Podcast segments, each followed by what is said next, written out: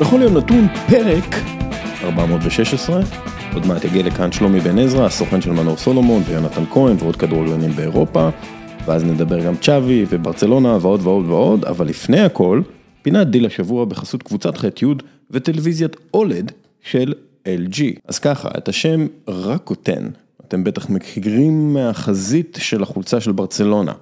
זו חברת e-commerce יפנית שהעניקה חסות די משמעותית לקבוצה מספרד, בסביבות 55 מיליון יורו בשנה. החברה שמכונה אמזון היפנית לא תמשיך את מערכת היחסים שלה עם ברצלונה מכל מיני סיבות. השבוע דיברתי עם מישהו מהליגה הספרדית והוא הסביר לי ש, שזה בוא נגיד לא רק סיבה אחת שעזב, שרקוטן עזבה את ברצלונה, יש כמה סיבות. אחת מהן ליאו מסי עזב את הקבוצה והוא היה באמת אולי הסיבה מספר אחת שהחברה היפנית השקיעה כל כך הרבה בפרסום של, שלהם על חולצת המועדון הקטלוני. דרך אגב, גם מנכ"ל החברה אמר את זה, אז זה לא משהו שאני ממציא.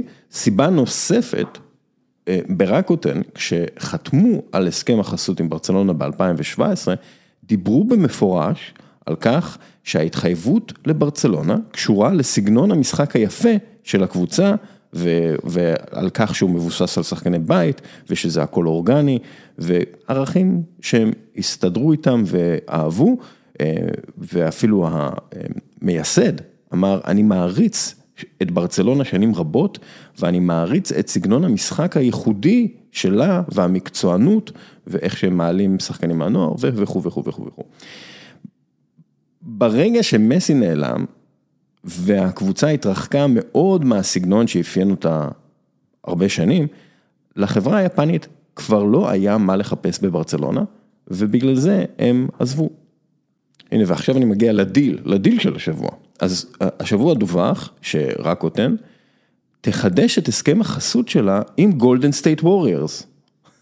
עכשיו אני יודע, כדורסל, כדורגל שונה, אבל רקוטן על patch קטן בצד שמאל של הגופייה, החברה תשלם לגולדן סטייט כ-20 מיליון דולר בשנה. מדובר על הסכם חסות ה patch או החסות החולצה הגדול ביותר ב-NBA. החברה גם תשתף פעולה עם הווריירס על כל מיני חידושים במכירות merchandise, אני לא יודע, ישימו NFT או בלוקצ'יין או משהו על גופיית הרפליקה, משהו כזה, אבל זה לא משנה. העונה רקוטן מחדש את ההסכם עם הווריירס בגלל, תראו איך שהווריירס משחקים העונה, אבל שנייה, רגע, רק העונה הווריירס חזרו להיראות כמו הקבוצה הכי טובה בליגה וכמו הווריירס, והסיבה העיקרית לכך שהם בעצם אה, הותירו את עמודי התווך הערכיים שלהם באותו מקום.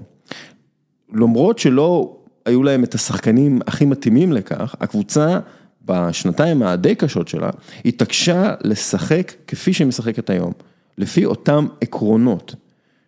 השחקנים הצעירים שהיו במערכת למדו את הסגנון הזה ואת השיטה הזאת לאורך שנתיים בעצם, לשתי עונות, ועם חזרתו של סטף קירל לבריאות מלאה, ובאמת כושר אדיר שלו כרגע, וקצת שיפוצי סגל, נחשו מה קורה, מה קורה, הקבוצה מדהימה, והם פשוט משחקים את הכדורי, את הכדורסל שרקוטן כל כך אה, רצתה להיות מזוהה איתו. אז כשהם אומרים, אנחנו חולקים את הערכים ונמשיך לחדש ולעבוד ביחד, בווריירס, בדיוק על זה הם מדברים, על הערכים האלה שרקוטן אה, רוצה להמשיך להיות מזוהה איתם. אה, וברקוטן עצמם אמרו על הווריירס, הם הראו אופטימיות ומשמעת לאורך הזמן, ואנחנו פשוט, פשוט חולקים את אותן אמונות, אנחנו מצפים ומקווים לסייע לקבוצה, להגיע לאליפות הבאה שלה, יש מצב.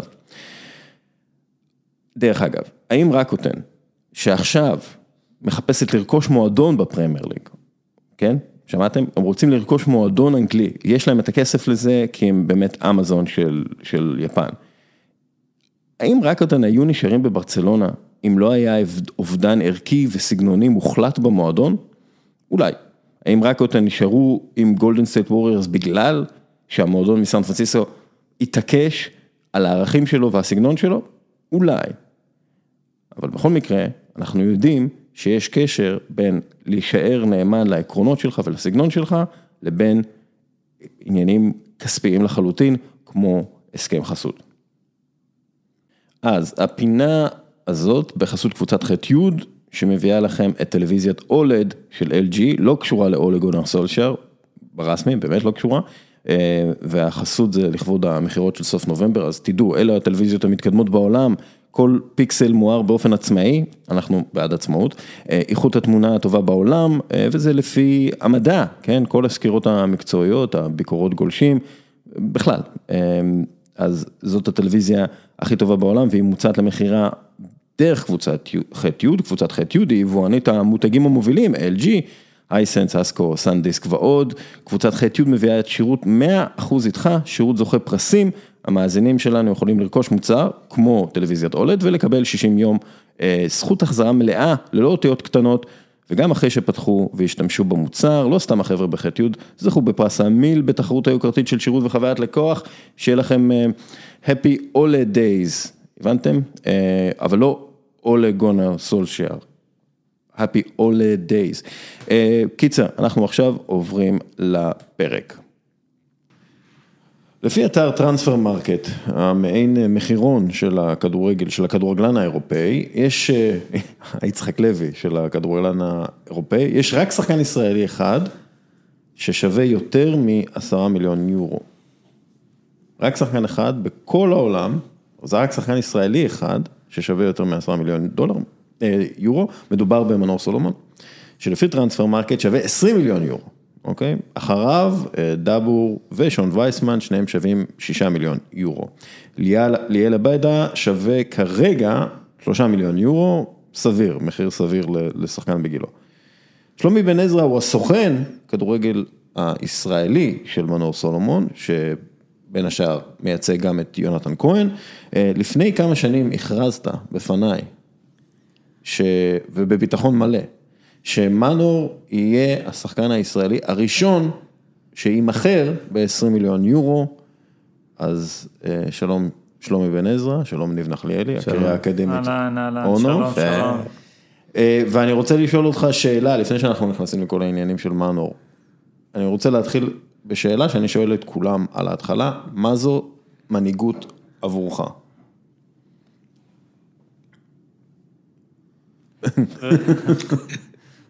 ראשית כל, אה, מנהיגות היא דבר ש, ש, שאנחנו צריכים אה, להביא אותו לידי ביטוי מול, אה, מול אנשים, מול, מול אותם אנשים שהולכים סביבך ותמיד ללכת עם האני מאמין שלך ולא, ולא לגרום לאנשים לעשות משהו שירצ, שהם רוצים לשמוע או שירצו לשמוע ולרצות אותם, כי בסופו של דבר, אם אין לך את האמת שלך במנהיגות שלך ובהובלה שלך של האנשים, אתה בסופו של דבר תיפול. תלך עם האמת שלך. תלך בדרך שלך ובסופו של דבר זה יוביל אותך לאן שאתה רוצה להגיע. ואתה צריך להגיד את הדברים שאתה חושב לשחקנים שלך. אמת, אמת, אז... ולפעמים זה, וזה לא עולה, לפעמים, ולפעמים זה לא עולה באותו קנה מידה עם מה שהם רוצים לשמוע, ובסופו של דבר כשאתה אומר להם את זה, זה יוצר חילוקי דעות אה, ו, ומיני משברים קטנים, אבל בסופו של דבר לאורך זמן שאתה עומד על שלך ועומד על, ה, על העקרונות שלך, אתה מבין שבסופו של דבר אה, יש רק אמת אחת ודרך אחת, ובמיוחד בעסק הזה, שאנחנו עוד פעם, אנחנו בישראל ולא נמצאים ב, ב, במדינה שהכדורגל בה הוא שופע בשחקנים, שאתה כן יכול אה, איפשהו לסחוט בין, בין דגים קטנים, אלא פה אתה סוחר בין הכרישים הכי גדולים. ואם אתה לא תעשה את זה בדרך האמיתית והנכונה, בסופו של דבר אף אחד לא סופר אותנו בכדורגל. ספר לי אז קצת על מערכת יחסים עם מנור סולומון. אתה מגיע אליו ואומר לו, תשמע, שיחקת מחורבן, או אתה חייב לעבוד על רגל שמאל, או איך זה עובד בדיוק המערכת יחסים הזאת בין אה, סוכן, שעוד מעט גם נדבר על איך הגעת, לאן שהגעת, אבל בין סוכן לשחקן. אה, קודם כל, אני חושב שברמות הגבוהות היום בעולם, וגם ב- בישראל במיוחד, מתחילים להיכנס ולהבין את זה יותר ויותר, לכל מועדון יש, יש שורה של אנליסטים ש, שעובדים עם, עם, עם שחקני כדורגל. וגם שחקני כדורגל שרוצים תמיד להתקדם ולהתפתח, מעסיקים כאלה בפן, ה, בפן, ה, בפן האישי, היותר אה, אינדיבידואלי, ולוקחים את, ה, את הפרטיות שלהם ממישהו שהם רצים אותו לאורך זמן. אני, בגלל שבאתי מהענף של הכדורגל, אני יכול לתת תמיד את, ה, את הטיפים למנור או לכל שחקן אחר, לאו דווקא למנור, אבל אני חושב שמה שאני אומר למנור זה תמיד, אה, איך, גם במשחקים טובים. אבל איפה, איפה, איפה נוצרים משברים בעצם? איפה נוצר משבר עם מנור למשל? אתה יודע, אני לא רוצה להיכנס, אתה יודע, משבר שכאילו התגברתם עליו מן הסתם. משבר בינינו, בין אישי? כן, בגלל... אני, לא, אני, לא, אני עוד פעם, ביני לבין מנור, אה, לא, אבל או, בגלל או משהו שאמרת, בגלל הס... ביקורת כלשהי, או... לא, אני לא חושב, אני, א', אם אמרתי משהו, אני חושב שדווקא בקטע הזה מנור ממש בסדר, כי, כן. כי ברגע שאתה אומר, אתה אומר את האמת, עוד פעם, כמו שאמרתי בתחילת דבריי, אני לא חושב ש... שצריך לצ... להיות משבר, אם אתה בא ומדבר, גם רואים שאתה מדבר מהלב, וכשאתה מדבר מהלב, לא משנה באיזה שפה אתה מדבר, אז כולם מקבלים את זה, וכשאתה אומר את האמת, גם מנור מספיק אינטליגנט ומספיק מבין, לפעמים, לפני שאתה מדבר, הוא בא ואומר לך, עשיתי משהו לא טוב. ולזכותו של מנור ייאמר, שהוא אף פעם, אף פעם, אף פעם לא בא והאשים, או שכאילו לא קיבל את הביקורת, להפך, הוא הקדים אותנו והקדים אפילו את המאמן שלו והקדים את הבחור שעובד איתו. וסביב מנור יש שלושה ארבעה אנשי, אנשי, אנשי, אנשי צוות, גם מהסוכנות וגם מה... שתמיד, תמיד אה, הדעות הן שוות, יש תמימות דעים, יש אה, קונסנזוס מטורף על, ה, על, ה, על, ה, על המשחקים שלו, ומנור בסך הכל, אה, עוד פעם, מקדים אותנו לפעמים, אבל מה שאני אומר לו... ואתה יודע, כאילו הוא שווה לפחות פי שתיים יותר מהישראלי הבא, אוקיי? כאילו מבחינת הטרנספר מרקט, ודרך אגב, גם, ב, גם כשאתה מסתכל כאילו על דיווחים על המעבר שלו וכל מיני שמועות וכאלה, אז זה תמיד בסוג, במחיר הזה, נכון, במחיר הזה, 20, נכון, 25 נכון, מיליון יורו. אמת. אז השאלה היא למה, הוא, הוא כל כך הרבה יותר נכס בעיני אירופאים, מאשר השחקן הבא בתור, נגיד דאבו, שמשחק כבר באירופה. כאילו, בחמש הליגות הגדולות, לא באירופה, גם מנור באירופה, אבל למה? מנור יצא בגיל 18, כמעט 19, לפני 19 כן. לאירופה, לשכתר דונייץ. ובאחת השיחות שלך ושלי, ממש עם המעבר, אם אתה זוכר, והזכרת את זה בתחילת דבריך, ואפילו רשמת את זה ב, ב, בטורי דעה שלך בצורה חדה, נמרצת, ברורה, מנור סולומון, ואני הצטרפתי אליך, ואפילו לא יודע באיזה אחד העיתונים ברעיון הראשון אחרי המעבר שלו, טענו שהוא יהיה 20 מיליון. במכירה הבאה, השחקן הישראלי, וזה בא לידי ביטוי במעבר המוקדם שלו לאירופה. אוקיי. Okay.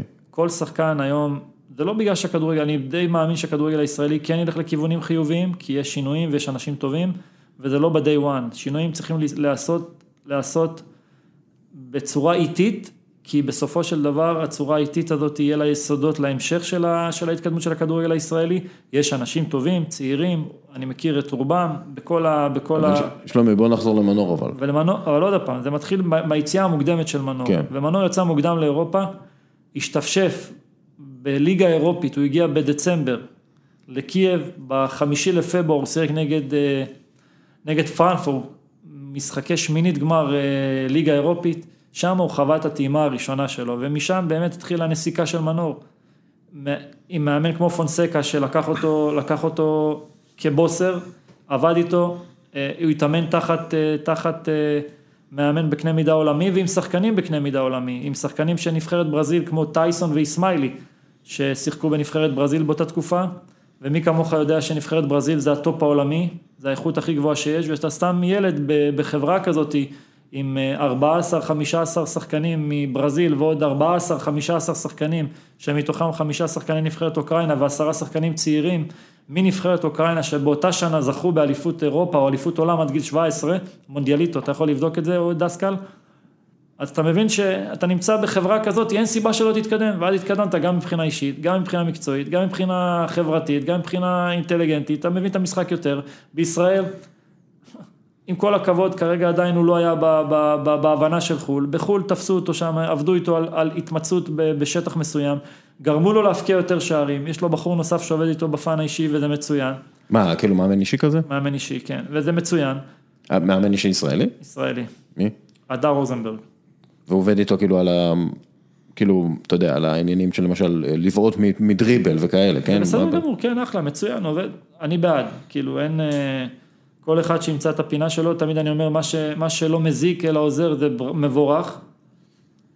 והזכרת את מונס דבור בשיחה, אז אה, למה, למה הוא פי שתיים או פי שלוש או פי ארבע, ועדיין, אני עדיין חושב, ו, ואני מקווה, ש, והלוואי שאני טועה, כי כולנו נשמח, ואם אני אטעה בדבר הזה, אני לא רואה שחקן הבא שימכר בעשרה או חמש עשרה מיליון אה, יורו ישראלי, מתוך ישראל או מאירופה, להוציא את מנור כמו שאמרת, כי עדיין לא ייצרנו עוד אחד, שניים, אבל, אבל לגבי מונס, למה מונס לא, לא, כאילו למה אתה חושב, כי תסתכל, מונס עבר ב-18 מיליון לסיביליה, וזה אחת הבעיות שיוצרות עבורנו הסוכנים ועבור השחקני כדורגל ועבור הקבוצות ומי שעוסק בכדורגל הישראלי.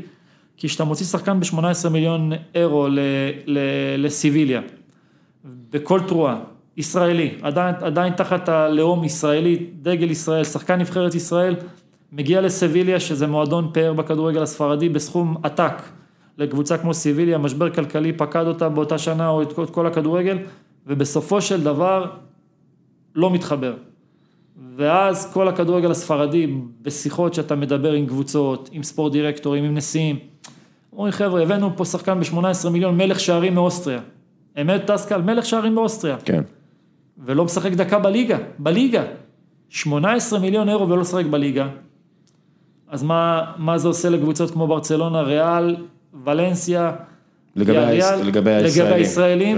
ואז, ואז נוצר פה איזשהו משבר אמון בגלל, בגלל משהו שלא צלח. ולכן... כלומר, ככל שתקדים להוציא שחקן ישראלי החוצה, כולם ייהנו מזה. אמת. גם הוא יתפתח בסביבה שיותר אמת. מטפחת, אמת. גם הוא יכול להימכר ביותר כסף כי הוא צעיר והקריירה לפניו.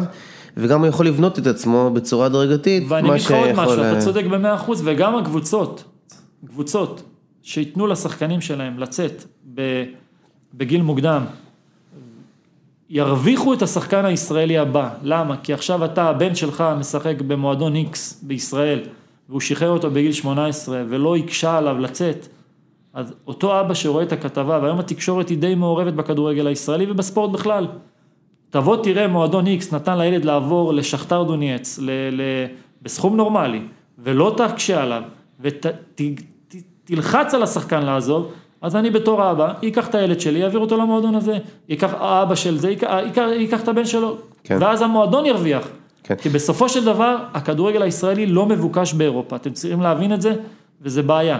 אבל אני מאמין, אני מאמין שהכדורגל הישראלי בחמש, עשר שנים הקרובות, כן, כן הולך לכיוונים טובים, עם ניהול טוב, ואתה יודע את זה מהתחום שלך, והלוואי ואני לא טועה. אבל נגיד, אנחנו עכשיו, אחת מהסיבות שאני חושב ש, שמנור כל כך מה שנקרא highly regarded, ואתה יודע, אתה מדבר, אתה מדבר עם, עם רוב המועדונים בחמש הליגות הגדולות, דיברת לגבי מנור מתישהו. אתה גם עובד עם אה, פיני זהבי וגלעד קצב, וגלעד קצב, זה כאילו, אתם מקושרים שם, מדברים איתכם על מנור. אחד מהדברים, כאילו יש לו סופר פאוור למנור, וזה הכדרור שלו. הוא כדרור, לא משנה מול מי, הוא יכדרר טוב, בדרך כלל. וזה כאילו הכוח העל שלו, כי מחפשים מכדררים, אין הרבה מכדררים שהם ברמה שיכולים לייצר שלושה, ארבעה, חמישה כדרורים מוצלחים אה, במשחק, לפרוץ הגנות איתם, אין הרבה כאלה בעולם, בגלל זה הם יקרים מאוד, בגלל זה מנור הוא מה שנקרא מישהו שעוקבים אחריו כל הזמן. אמת. אז איך כאילו, מה, כאילו, ומאוד יכול להיות שלשחקנים ישראלים אחרים פשוט אין את הכוח על הזה, אתה מבין? כאילו במובן הזה. מנור נגע בו, נגע בו אלוהים כמו שאומרים, הוא נולד עם כדרור פנומנלי, עושה דברים שברמות האלה אתה יכול לראות אה, יחידי סגולה. ואתה צודק דסקל, גם אני אגיד לך הנה, נגעת בנקודה של דריבלים וכדרורים. הקבוצות שבאמת עוקבות אחרי, אחרי הדברים האלה זה הקבוצות הגדולות שיש להן לפעמים גם מדיניות, תיקח לדוגמה את, אה, את ביירן מינכן, הם לקחו את אלפונסו דייוויס בגלל יכולת הכדרור המטורפת שלו, הם לא רוצים שישים גולים אלפונסו דייוויס, אבל יש לו כדרור, ובזכות הכדרור והדריבל המטורף שלו והצעדים באחד על אחד, הוא פותח את כל המשחק ויוצר מצבי הפקעה לשחקנים אחרים. כן. אז, אז החוכמה היא לא להסתכל תמיד רק על המספרים, אבל, אבל עוד פעם, זה משהו ש, שצריך לשכנע קבוצות, ואנחנו עושים את זה ב, ב, ב, בחודש האחרון, שלפעמים מנור יהיה השחקן שיקח את הכדור, ימשוך עליו שלושה ארבעה שחקנים, וארבעה חמישה שחקנים אחרים, יהיה להם את המצב הפקעה. עד שבעתיד יבינו, אוקיי, לא נשמור אותו שלושה ארבעה, שיעשה את האחד על אחד, וגם מנור יגדל עם, ה, עם, עם, עם הזמן הוא ילך ויגדל, גם היכולת, היכולת אני קורא לזה ההתפתחות, כמו כל בן אדם אחר, מתפתח במוח בגיל יותר מבוגר, אז תראו שהמספרים של מנור יהיו הרבה הרבה יותר טובים, גם בשערים, גם כאילו שהוא יקרא את המשחק יותר טוב. בדיוק, בגיל 23-4, עוד שנה, שנתיים, זה יהיה, אני מאמין, וגם מנור מאמין, ש... וגם אנשי מקצוע מאמינים, שהוא יהיה ב-level הזה של... לאן, בשביל לסיים את העניין הזה של מנור, לאן, לאן אתם מכוונים אותו? איפה אתם רוצים שהוא יהיה? תשמע, החלום של כולנו, מעבר ל... בוא נגיד חלום ואז מציאות. החלום של כולנו זה אנגליה. כי גם אה, מנור רוצה כדורגל אנגלי, גם אה, הסוכנים רוצים כדורגל אנגלי, וגם אה, האוהדים הישראלים רוצים כדורגל אנגלי. כן. ואני מאמין שבסופו של דבר זה יהיה אנגליה, אני רוצה להאמין, ואם לא, אז יש עוד שתי מדינות מעניינות כמו גרמניה ואיטליה. שזה גם בסדר. ומן הסתם, את, אתם, בימים אלה אתם מדברים עם מועדונים, מן הסתם, כי... מדברים ומנסים מנסים אה, לראות לאן אה, הלך הרוח הולך, הכיוון יהיה באמת לכיוון הקיץ, אבל אם ייפול משהו בינואר, זה מצוין. הקבוצות באירופה לא עובדות מעכשיו לעכשיו. כן. זה, מנור לא נמצא, אתה מתקשר לקבוצה, זה כבר תהליך שכבר שלושה ארבעה חודשים נבנה, יש מערכת מטורפת של... Uh, ניתוחי משחקים של מנור, וזה לא ב... ב, ב כאילו, ב... כשאתם מגיעים לסתם מנהל הספורטיבי של ברייטון, או מה שזה לא okay. יהיה, אוקיי. אה, אני לא, לא יודע למה אמרתי ברייטון, אתה לא, לא, לא אמרת לי שום דבר על ברייטון. אוקיי, okay. אוקיי. Okay. נכון? דיברת איתי על מועדונים אחרים בכלל. אוקיי, אוקיי. אמ, אתם מגיעים למנהל הספורטיבי, והוא כאילו, הוא, הוא על מה הוא מסתכל? על מה, כאילו, על איזה נתונים הוא מסתכל כשאתם מדברים איתו? על איזה נתונים אתם מכוונים אותו?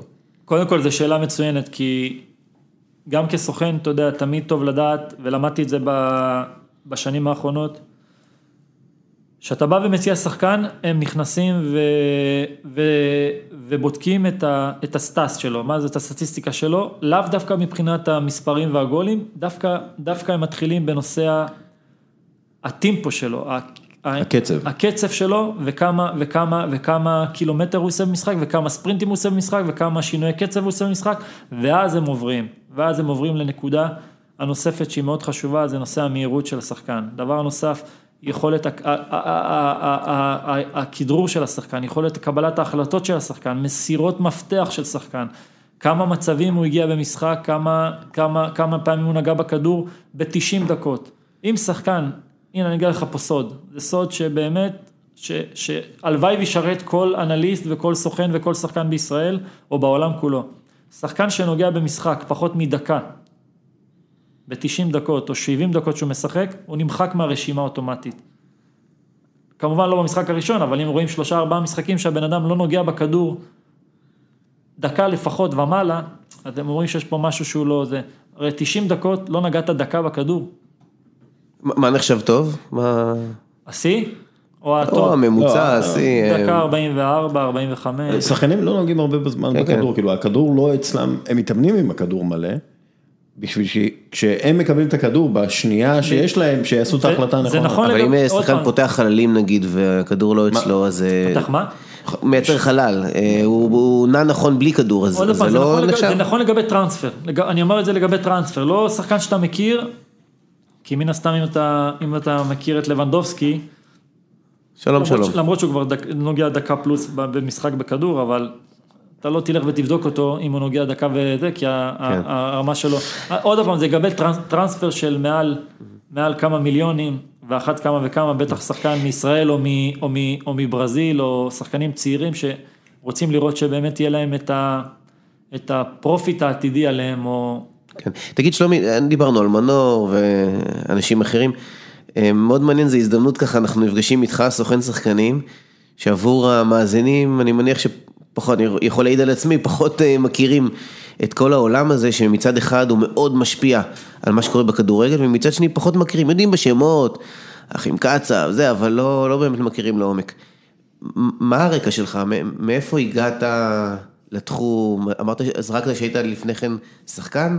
לא הייתי שחקן טוב, לא הייתי מה, מהבולטים, אה, בגיל 18 הייתי ברמת השרון, שחקן נוער, החלטתי לעזוב, יש לנו חבר משותף אפילו לי ולדסקל ששיחק איתי בקבוצה, זה יונתן פרידמן הגדול. אה, פרידמן שיחק איתך, כן, נכון. ברמת כן, השרון. עכשיו אני נזכר, כן. ברמת השרון. פרידמן שיחק איתי בחטיבת ביניים, היינו ביחד. מטורף. הוא שחקן טוב היה. נשארנו חברים טובים, ולפעמים בכדורגל לא צריך להיות שחקן, אלא אתה מרוויח אנשים אה, לחיים, חברים, חברי אמת. המשכתי לקורס מאמנים, אימנתי שחקני כדורגל, וב-2007 הרגשתי תחושת מיצוי. הייתי בן 26-7, והשחקנים האחרונים שאימנתי, אמרתי, אני, אני, אני אקח אותם ואני אתחיל להיות סוכן שלהם, אתה לא יכול להרוויח ב-day one, זה תהליך ש... וגם הייתי אוהב לראות את כל האתרים ו... ו... ושחקנים, והייתי פריק של כדורגל. איך הופכים להיות סוכן? ואז אתה יודע, אמרתי, אני אפסיק קודם כל עם הכדורגל, ולקחתי את לידור כהן, גידי קניוק ודור אלו, זה שלושת השחקנים שאימנתי. את שני האחרונים, גידי ודור אלו, העליתי שנתון, כי ראיתי בהם פוטנציאל. וגלעד היה שכן שלי, גלעד היה שכן שלי ב... בשכונה, והתחלנו, אתה יודע, לקשקש, להסתלבט. גלעד, גלעד כן, קצב. ואנחנו חבר, קודם כל חברים, מעבר ל, ל, לסוכ, ל, ל, לשיתוף פעולה על מספר שחקנים. ואז ככה יצרתי את, ה, את, ה, את, ה, את הדריסת רגל הראשונה שלי בתחום, ומשם, אתה יודע, אתה כל הזמן צריך לייצר עבור עצמך איך נהיים סוכן? כאילו צריך לעבור איזשהו... כבר היום לא, אז כן, היום לא. אז כן, היום לא. היום לא. היום, מה שגרם... למה זה הלך אחורה? בדיוק, מה שגרם היום ל... ל, ל אני חושב ל... למשהו שהוא דווקא טוב, כי המון אנשים, אין בעיה עם תחרות, אני בעד תחרות. תחרות יוצרת תמיד הצלחה ל, ל, לטובים, ותסכים איתי, אם יש לך תחרות בכל תחום, לא, לאו דווקא ב... לאו דווקא בספורט, אלא אפילו בבנקים, במוסדות, כן, כן. כמעט סופרים טוב בחוכמה. בדיוק, באוניברסיטאות, ככל שיש לך תחרות אתה, אתה תמיד תהיה יותר טוב, אם אתה רוצה באמת להיות טוב. וזה יצר מצב שיש לך היום כמעט 100 סוכנים בכדורגל הישראלי, לא פחות ולא יותר, אבל זה מבליט את הפערים. ועד אתה, זה גורם לך להעלות את, ה, את, ה, mm. את, ה, את האיכות שלך ולהבליט את עצמך. עוד יותר. ולשמור על האמת האמיתית אז, שלך. אז יש לי שאלה, אני בטוח כל מי שמקשיב עכשיו אה, חושב על השאלה הזאת. אה, אני אגיד לך איך, איך רואים, איך רואים סוכן, אני חושב שאני אפתיע אותך יותר מדי, ואני לא מדבר עליך, אני מדבר באופן כללי על עדת הסוכנים. מה זה סוכן? זה סוחרי שחקנים, אה, מערבבים, עוד כאלה שהם גם פרשנים, ואז כשאני שומע אותם, אני כל הזמן צריך לחשוב, רגע, את מי הוא מייצג, ואיזה אינטרסים, כלומר אתיקה מהם והלאה. אה, עסקאות חבילה, שפתאום מגיע לשחקן, ואז אתה מבין שהוא חלק מעסקת חבילה, הפרמייר ליג כבר הוציאו חוזה על אה, סוכנים אה, עם כל המיליונים ש, שהם עושים, התדמית היא, היא שלילית מאוד, והשאלה שלי היא לא עליך, כן, תייצג עכשיו את הסוכנים, האם זה נכון, לא, איך אתה רואה את הדברים? נגעת בנקודה שהיא לא, לא זרה באמת, היא נקודה שמעלים אותה ומדברים עליה גם ברחוב הישראלי והאירופאי ובכלל. אה, כשאתה אומר סוכן, אז באמת הקונוטציה היא שלילית. זה באמת, אתה יודע, אבל בסופו של דבר, אני די, די, אמרתי לך את זה לפני מספר, מספר דקות, הכמות של הסוכנים, בגלל שגם פיפ"א, לדעתי זו טעות שלה, הסירה את, ה, הסירה את הקורסים ואת המבחני קבלה להיות סוכן, היא יצרה מין, מין, מין שכונתיות כזאת, כמו שאתה אומר, אבל בסופו של דבר, בסופו של דבר... אגב, הם רוצים להחזיר את זה. חייבים להחזיר את לא, זה. לא, הם, הם עכשיו, הם בתוך הדיון עם הסוכנים. למה הם הוציאו את זה? הם הוציאו את זה בגלל שפשוט היה לך מלא אנשים שכאילו לא תפקדו כסוכנים, אבל היה להם, סוכ... היה להם איזה סוכן רשום. ואז הם כאילו, הוא היה הבובה שלהם, בגדול. אז הם אמרו, מה אנחנו יכולים לעשות? כמו מאמן עם אה, עבר קורס, אני אספר לך, אבי נימני הרי הוא התחיל כסוכן, כשהוא היה צריך לקבל אישור להיות סוכן מפיפ"א, הוא התחיל לעבוד כסוכן. למה אבי נימני צריך לעבוד, כאילו צריך לעבור אישור, הוא, אתה יודע, הוא מבחינת, הרי מה זה סוכן, יש לו קשר, שחקנים וכאלה, אז אבי נימני היה סוכן בפועל, והיה לו מישהו שעבד איתו כ, כסוכן על הנייר, מה שנקרא. זה, זה, ככה זה עבד, אתה יודע, אבל בפיפ"א הבינו, כן, יש מישהו ש... אז אמרו, טוב, עזבו את השטויות. מה שאומר דסקל, הוא, אומר את זה, הוא לא אומר את זה לשלילה של זה, הוא אומר, בסופו של כן. דבר, בן אדם בא מעולם הכדורגל. יודע את כל, את כל הדברים בכדורגל. אז המבחן הוא לא באמת, הוא לא באמת נוגע לנו לנושא הזה. אז, אז פיפ"א בטח עכשיו יושבת ועושה, ועושה, ועושה רה-ארגון מחדש, איך להוציא את הדבר הזה מבחינה, מבחינה חוקית, משפטית ו, וניהולית ו, ו, ונכונה, כדי לא ליצור את המערב הפרוע הזה, אבל המערב הפרוע הזה, ומי כמו דסקל יודע, הוא ימשיך להיות גם אם יהיה רגולציה ויהיה, ויהיה, ויהיה תקנון, כי איפה שיש כסף, תמיד יש מערב פרוע, וזה בסדר. אמרת תחרות עושה טוב, אבל לא בטוח, נגיד אני נוסע עכשיו בכביש. וחותכים אותי על ימין ועל שמאל, אני לא נשאר פראייר, גם אני חותך. לא, אתה לא צריך לחתוך. יש מין אקלים לא רעיל. אתה לא צריך... איך זה בסוכנים, מה אתה נשאר אה, לא. נאיבי וצדיק? לא, לא, אני קודם כל, אתה יודע, אני יכול לתת לך טיפ, מי שמדבר איתך על רעל ורוצה לדבר איתך על אנרגיות שליליות ומרעיל אותך, תגיד לו תודה רבה, אני באנרגיות טובות, לא רוצה להיכנס לשם. לא רוצה להיכנס לשם. אם אתם מדברים איתי על, על דברים שהם לא, חוק, או לא חוקיים, או לא, לא רוצה להיות שם, מי שמדבר איתך על רעל, תודה רבה, המוח שלי והנפש שלי נקייה, אל תכניס אותי לצרות שלכם. קח את עצמך, אתה רוצה לעקוף, בסופו של דבר, זה לא חינוך, זה אילוף. מה זה חינוך? יש לך רמזור אדום, אתה עומד. ומה זה אילוף? לעבור באדום כדי שלא יתפוס את השוטר, אבל החינוך אומר שאם אתה עובר באדום, אתה מסכן את עצמך ומסכן את עוברי אורח ויכול, ויכול לגרום למוות. להיתפס על ידי שוטר זה אילוף, תחנך. כן. אני לא בא לחנך אבל את כל העולם, להפך אמרת לנו לפני דקה, מי רוצה לבוא, מציג לו את האני מאמין שלו, שלי, אני בטוח שכל אבא, כל אבא וכל ילד, לפני שהוא ישב איתי, איתך או מישהו אחר, הוא ישב עם עוד שניים שלושה סוכנים, ובסופו של דבר, היושר שלך, דבר ראשון, שתיים, המקצוע, המקצועיות שלך, ושלוש, מה שעשית, לפעמים אתה יודע, אתה הולך עם ניסיון, אתה היום עם 13, 14, 15 שנה של ניסיון, עם יכולת, אה, יכולת אה, אה, ליצור לך חברים וקשרים לחיוב, לא לשלילה, המילה קשרים לא לשלילה, לא. לחיוב. נטוורק, נטוורק. נטוורק עם כל האנשים החשובים בכדורגל האיטלקי, הגרמני, כי גם בצד השני, גם בצד השני רוצים אנשים אמיתיים.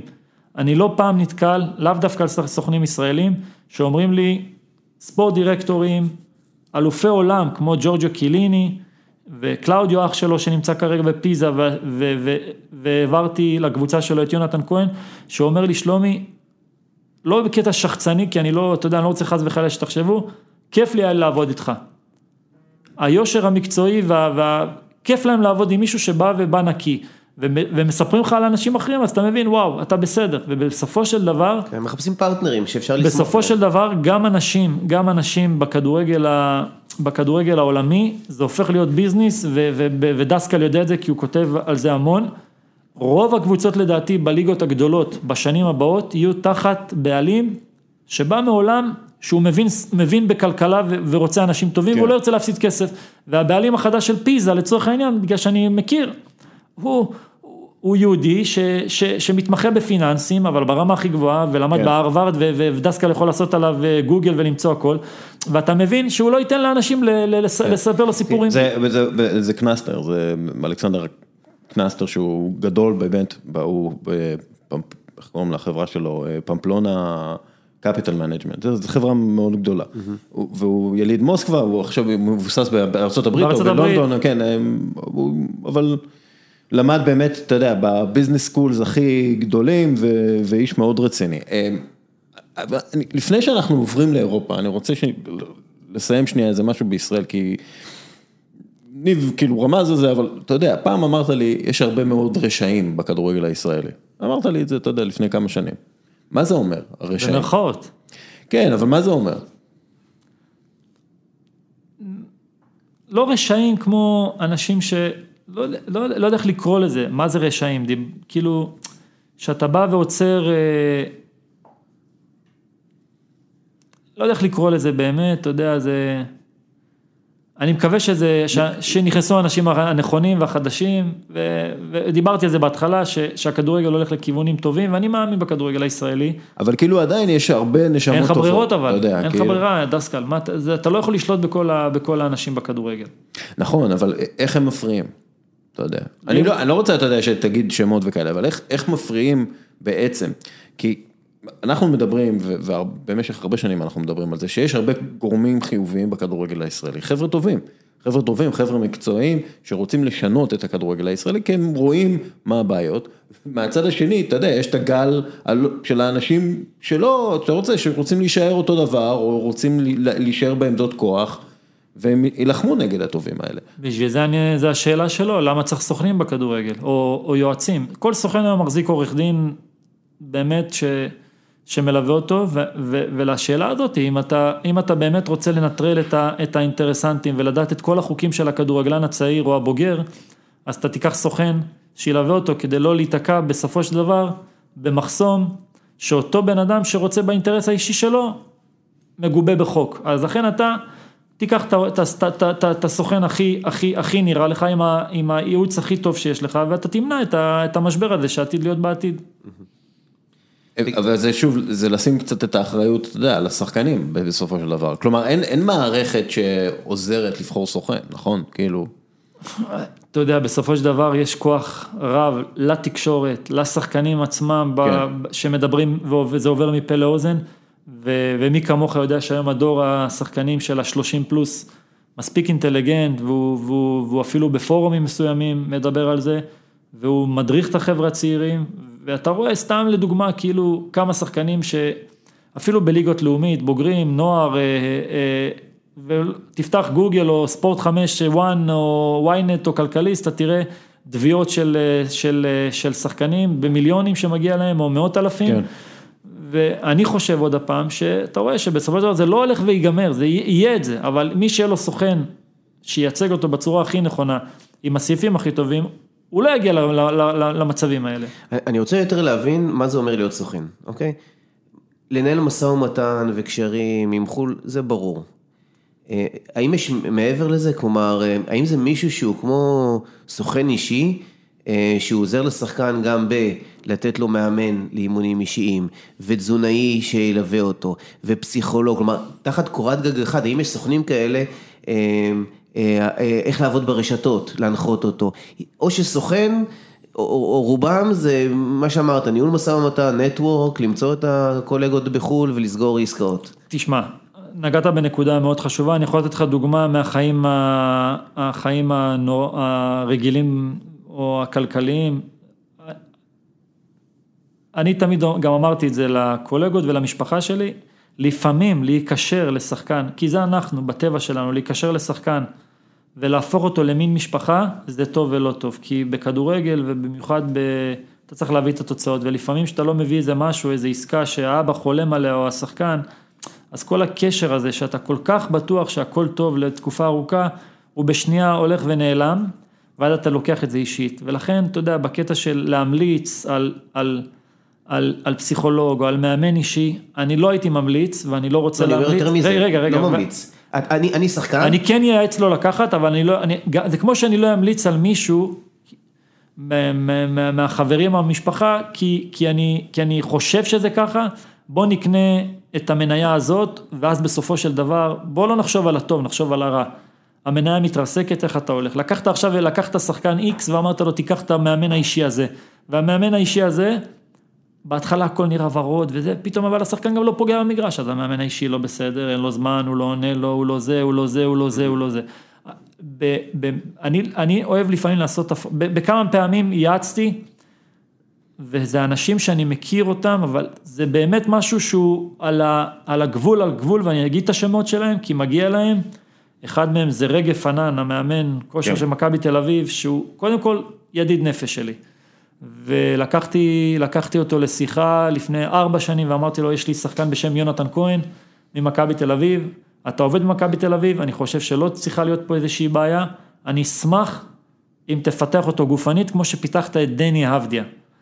ומשם החיבור היה מדהים, וזזתי הצידה, אפילו לא הייתי, לא יודע מה קורה, הם הפכו להיות גם כמו בעל ואישה, ואני שמח וזה עשה לי טוב. והמקרה השני, זה מקרה שאתה אומר, כמו שאמרת, המדיה והתקשורת, אינסטגרם וכל זה, להגיד למנור סולומון, ברמה שלך אתה צריך לקחת מישהו שהוא ברמת ניהול הכי טובה בעולם, או בין, הש... בין העשירייה הכי טובה בעולם, ולהגיד לו, תקשיב, הבן אדם הזה עובד בברצלונה, הוא אופישל בברצלונה, אבל הוא גם יש לו חברה פרטית בשם אביב לוי, ואמרתי לו, אתה לוקח את אביב לוי, ממליץ לך, לא לוקח, לא, והיה ביניהם פגישה, ובסופו של דבר, הם עובדים ביחד, וזה דברים כאלה כן, אבל ללכת ולהגיד על פסיכולוג, זה דברים שאני...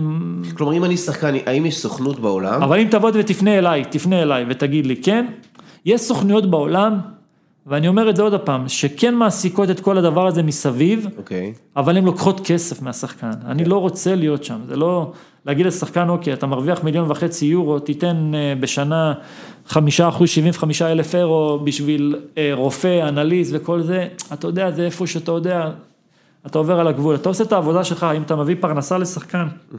אתה עושה את ה... תתמקצע במה שאתה טוב. הזכרת את רגב. אה, התארח כאן אבי אבן ממכבי תל אביב, ושאלנו אותו, תגיד, סוכנים פונים אליך, איך זה עובד? אז הוא אמר, לא, לא, לא, אנחנו כבר במקום שאנחנו מכירים כל שחקן בעולם, וכשאנחנו מזהים מישהו, אנחנו פונים לסוכן שלו, זה מגיע מאיתנו. איך זה עובד בכדורגל? אתה עדיין בא ואתה מתדפק את דלתות המועדונים, הם פונים אליך, זה גם שחקנים ישראלים, עם כל הכבוד שלא מכירים, איך זה עובד? בדיוק, גם בעולם היום יש את החבורה של האנליסטים שאני מאוד מאוד אה, מעריך אותם והם עושים עבודת קודש לכל מועדון וגם, אה, וגם עבור השחקנים. הם כבר, יש להם בנק של שחקנים. גם בארץ יש בנק של שחקנים זרים למרבית הקבוצות שמעסיקות פה אנליסטים, והם פונים לסוכנים, לסוכנים ה... לסוכנים כלומר, ה... תחילת הזה, זה, זה דווקא מגיע מהמועדון? מהמועדון, לא מהמועדון, אבל, אבל, לפעמים מועדון פונה אליך מהיכרות אישית.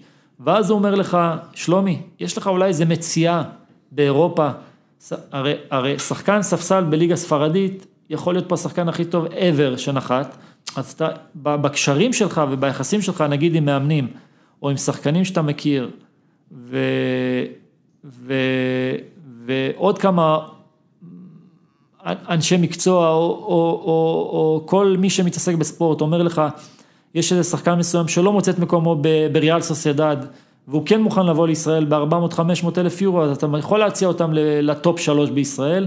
אז, אז אותו אנליסט, אותו אנליסט שלא היה לו ברדאר את השחקן הזה, אז הוא פתאום רואה אותו ואומר וואו, זה, זה יותר טוב מה שיש בבנק, אבל רוב הקבוצות, גם בעולם, גם בעולם, שלא תטעו, ב-level הזה, level הביניים, כולם מכירים את כולם וזה עבודה כיפית לאנליסט. למצוא שחקן, ומי שעושים את זה בצורה הכי טובה זה רדבול, שיושבים בוקר עד ערב שורה של אנליסטים על הליגה הצרפתית, על הליגה הצרפתית, והם לוקחים את כל השחקנים האפריקאים שהתחנכו וגדלו בצרפת עם, עם החינוך האירופאי, ולראיה גם ברדבול וגם בשתי הקבוצות שלהם, לזלצבורג ולייפציג, יש להם שם כמעט, כמעט עשרה שחקנים צרפתיים מתוכם חמישה-שישה שחקני הרכב כן. בנבחרת צרפת, ומי שהעתיק את זה מהם זה ביירן מינכן הגדולה, שיש להם שבעה שחקנים אה, צרפתים בסגל. כן, אגב, שאלה, אתה יודע, אתה מדבר איתי הרבה על אה, דברים ש... שאתה נתקל מהם במקצוענות האירופאית מול אה, מנהלי קבוצות וגם סוכנים אירופאים וכולי, אבל מה חסר לכדורגלן הישראלי כדי להיות כדורגלן שמדברים עליו באירופה, אתה יודע, שכאילו... כי יש לנו, אתה יודע, יש הצלחות נקודתיות, אם זה מנור, אם זה ליאור רפאלוב שהוא מדהים, כאילו, יש לך, רן זהבי כמובן, יש את ההצלחות הנקודתיות האלה, אבל מה חסר לכדורגלן הישראלי שיחשבו שהוא כמו הכדורגלן הצ'כי, אתה יודע, שיחשבו שהוא כמו הכדורגלן ה... לא יודע, הפולני. קודם כל, אה, שאלה מדהימה, שאלה טובה, שאלה נכונה, שגם אנחנו שואלים את עצמנו וכל פעם נשאלים, אבל מי שיודע את התשובה אומר את האמת ולא, ולא, ולא, ולא מחפש... שלומי, אתה יודע את האמת, שלומי. תשמע, בוא נתחיל קודם כל מהצלחה. ברגע שנבחרת ישראל, דווקא אני מתחיל מהסוף, ביום שנבחרת ישראל תעלה לטורניר אירופאי, כמו אליפות אירופה, או גביע העולם, או נס ויעלו לשמינית רבע גמר צ'מפיונס אה, ליג, אה, כמו הפועל ניקוסיה אז, אבל הם לא מכרו קפריסאים, אלא מכרו את הזרים. יותר אני אומר, 90 אחוז זה גביע העולם או אליפות אירופה, ביום שנהיה שם, 50 אחוז מהדרך כבר נעשתה והשוק הישראלי ייפתח לכל הקבוצות ב... זה, זה ביצה ותרנגולת. בדיוק, ייפתח, ייפתח, ייפתח לכדורגל האירופאי ואנשים יסתכלו וואו ישראל באליפות אירופה ואני מחזיק אצבעות יום וליל שנבחרת ישראל עד גיל 21 תעלה לאליפות אירופה. כן. גם כסוכן וגם כאוהד של הכדורגל הישראלי, כי זה יפתח דלת מטורפת לכל שחקן שגם לא נמצא בנבחרת האולימפית או בנבחרת הבוגרת. והדבר הנוסף הוא, זה הרגלים, הרגלים, הרגלים ו... ודפוסי התנהגות ב... של הכדורגלנים, לא של, של הקבוצות. של, של, של, של, זה מתחיל אבל מפה, זה לא, כן. השחקן בא לאימון, הוא לא עושה מה שבא לו. הוא, אומרים לו מה לעשות. אם אתה בא היום לליגה שנייה באיטליה, ויש לנו שני שחקנים באיטליה, זה ב... שלושה שחקנים. מי, יונתן כהן? יונתן כהן בליגה שנייה בפיזה, דור פרט בוונציה, וסוף פוטגרנו אה, שהגיע נכון, לפני כן. שנה לנוער של רומא. והיה לו, ש... ש... אני חושב שזה מצוין דרך אגב. הוא נראה אירופאי הוא נראה אירופאי דבר. לכל דבר, השנה הזאתי הקפיצה אותו לליגה ראשונה לספציה שאף רכשה אותו מ... מרומא. ואתה רואה דווקא שני השחקנים שבאו ממכבי תל אביב, שאני אוהב אותם מאוד את שניהם, כמובן אני אוהב את יונתן כי אני מכיר אותו ואני מייצג אותו מגיל 15, שה-level של ה... בוא נקרא לזה הרמת אימונים והקצבים, היא, היא, היא, היא הרבה הרבה יותר גבוהה וזה מגובה בנתוני GPS, אם מישהו חושב שאני ממציא או משהו, יש לי את כל הנתונים, גם מה שיונתן עשה בישראל ומה שהוא כן. עושה בפיזה, וזה תהליך של... כמה, איתק, כמה זה יותר איתק, בפיזה? איתק, כמעט פי, פי 1.7, זה כמעט פי 2. כמעט פי 2. פי 2. זה... אתה יודע, תומר ו... חמד, תומר חמד סיפר לי פעם שהוא הגיע למיורקה בעונה הראשונה שלו בספרד, ליגה שנייה בספרד, או ליגה, ממש תחתית ליגה ספרדית, לא משנה, הוא היה במיורקה, ו... אה, הגיע, או שהוא בגרנדה, אני לא זוכר, לא משנה. מיורקה, מיורקה. האימון הראשון שלו באירופה, הוא אומר, הם עושים רונדו של החימום, הוא אומר, אחרי הרונדו של החימום, הייתי שפוך. אמרתי, לא, כאילו, לא חשבתי שאפשר להתחיל להתאמן, והוא כאילו היה הכי בכושר בישראל וזה. אמת, אמת, בדיוק זה ככה, בדיוק זה ככה, ו... זה מחזיר אותנו שוב למה שאתה אמרת, ככל שהילד יוצא יותר מוקדם. לחו"ל, כך ייטב. כן, אבל זה, זה, זה, זה הפתרון הקל, עוד פעם, ועוד כן, פעם, זה לא מתחיל, זה מתחיל, זה, זה מתחיל ברמה, ברמה הזאת של, ה, של ההרגלים ודפוסי ההתנהגות. אבל בואו לא נשכח, אנחנו גדלים במזרח התיכון שטמפרטורת האימונים פה היא מטורפת. לקחת ילד לשחק, ופעם קראתי איזה פוסט של דסקל שיושב לצידי, שהוא לקח את הבן שלו לאימון והוא הבין שזה לא, לא בשבילו, אז לא יכול להיות, באמת, שכל הזמן נגיד שהכדורגל, הכדורגל יכול להיות טוב, אבל צריך לשנות, גם, גם אפשר להבין, כי, כי גם, גם הסביבה, הסביבה פה בטמפרטורה של קיץ, 34-35 מעלות ב-10 בבוקר לעשות משחק, גם תביא את, אה, תביא את, אה, את, את, את, את מי שאתה לא רוצה, יהיה לו קשה, דבר נוסף. בוא נגיד, נגיד, גם הגנים, וה, והזה, הגנים הברזילאים הרבה יותר טובים מהגנים הישראלים בכדורגל, הגנים האירופאים הרבה יותר טובים מהגנים הישראלים בכדורגל, אבל צריך לעשות מכלול לא, של... אגב, אתה יודע שאני לא מאמין בזה. למה חושב... לא? למה לא? כי יש... למה, בוא, בוא נעשה, אני מוכן לעשות איתך מחקר, ו, וזה דווקא למדתי מהמדע. בוא ניקח עשרה שחקנים ברזילאים בגילאי עשר, אבל... אם היה אפשר לעשות את זה, אבל... נביא אותם לישראל. נביא אותם לישראל. נביא אותם לישראל, וניקח עשרה שחקנים ישראלים. נשים אותם בברזיל. אוקיי, שנייה. מהכדורגל. אני, אני, חושב, אני חושב שזה שהברזילאים מתחילים לשחק ברחוב בגיל אה, אה, ארבע או שלוש, והכדורגלנים הישראלים לא משחקים ברחוב. אין מה לעשות. גם זה, זה גם סביבה וגם תורשה. רגע, גם סביבה וגם תורשה. אבל אם אתה לוקח מדעי, זה מדעי, זה לא אני המצאתי. כן. אתה לוקח מדעי, שחקנים, ואתה יכול לשאול את מנור, כי יש לו 17 ברזילאים בשכתר דונייץ. אתה לוקח ברזילאי ואתה מנתח אותו גם עם בדיקות הדם וגם בשרירים, שרירים יותר ארוכים, מסת גוף אחרת לגמרי, מסת גוף אחרת לגמרי. הרי איך אתה יכול להסביר, להסביר לי, דסקל, שאלופי עולם במאה מטר בריצות קצרות הם רק אה, אצנים שחומי עור? לא, אני... אל תגיד לי לא, זה, שנייה, זה, שנייה. יש הבדל, יש, יש בזה, יש בזה, יש פה, יש פה הרבה... אלוף, אלוף אולימפי ב-100 מטר מאיטליה, אתה בא מבסוט, אומר וואלה איטלקי, בסוף מה אתה מגלה? לא, אבל... מה הוא... אתה מגלה באולימפיאדה? הוא שחום עור. בסדר, הוא גם אמריקאי, אבל... אמריקאי, אז כן. בסופו של דבר אתה מבין שכן יש תורשה וגנים. לספורט. אבל אני לא חושב, שזה, אבל... אני, חושב, אני לא חושב שזה קשור לכדורגל, אני לא חושב שהגנטיקה משפיעה עד כדי כך על כדורגל, בגלל שזה משחק קוגנטיבי, זה משחק שמשחקים בראש. של חשיבה, ו- אבל, נכון, אבל, אבל... ואתה מפתח את הקשרים שלך בתוך המוח על המגרש. עכשיו, הילדים הברזילאים מתחילים לשחק מוקדם. צ'אבי הוא, אתה יודע מה, אין...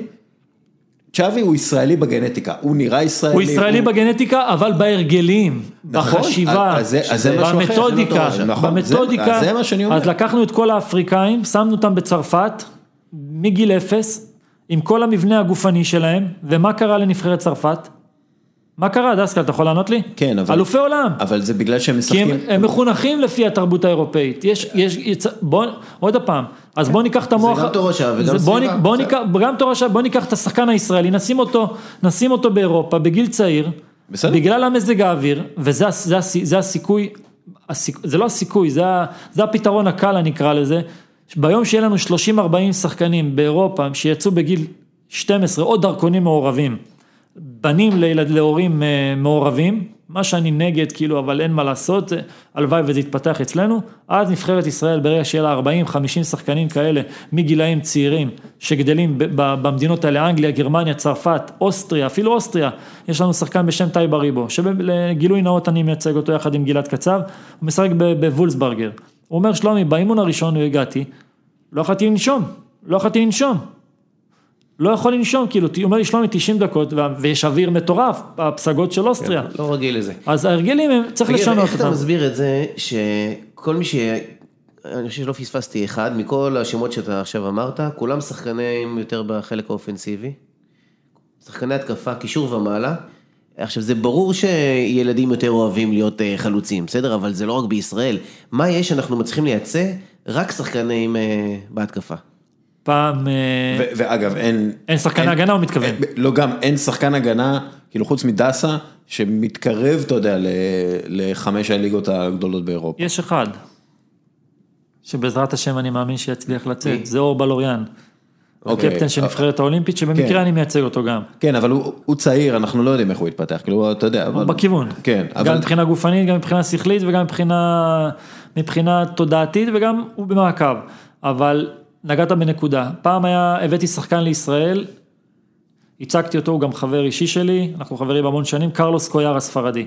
קרלוס קויאר הספרדי הגיע, הגיע מהאסכולה הספרדית, מאוססונה לריינג'רס בשלושה ומשהו מיליון, מריינג'רס לאסטון וילה, 200 ומשהו משחקים בפרמייר ליג. הפרמייר ליג השתמש בקרלוס קויאר, בחוכמה שלו ובמה שהוא למד בספרד.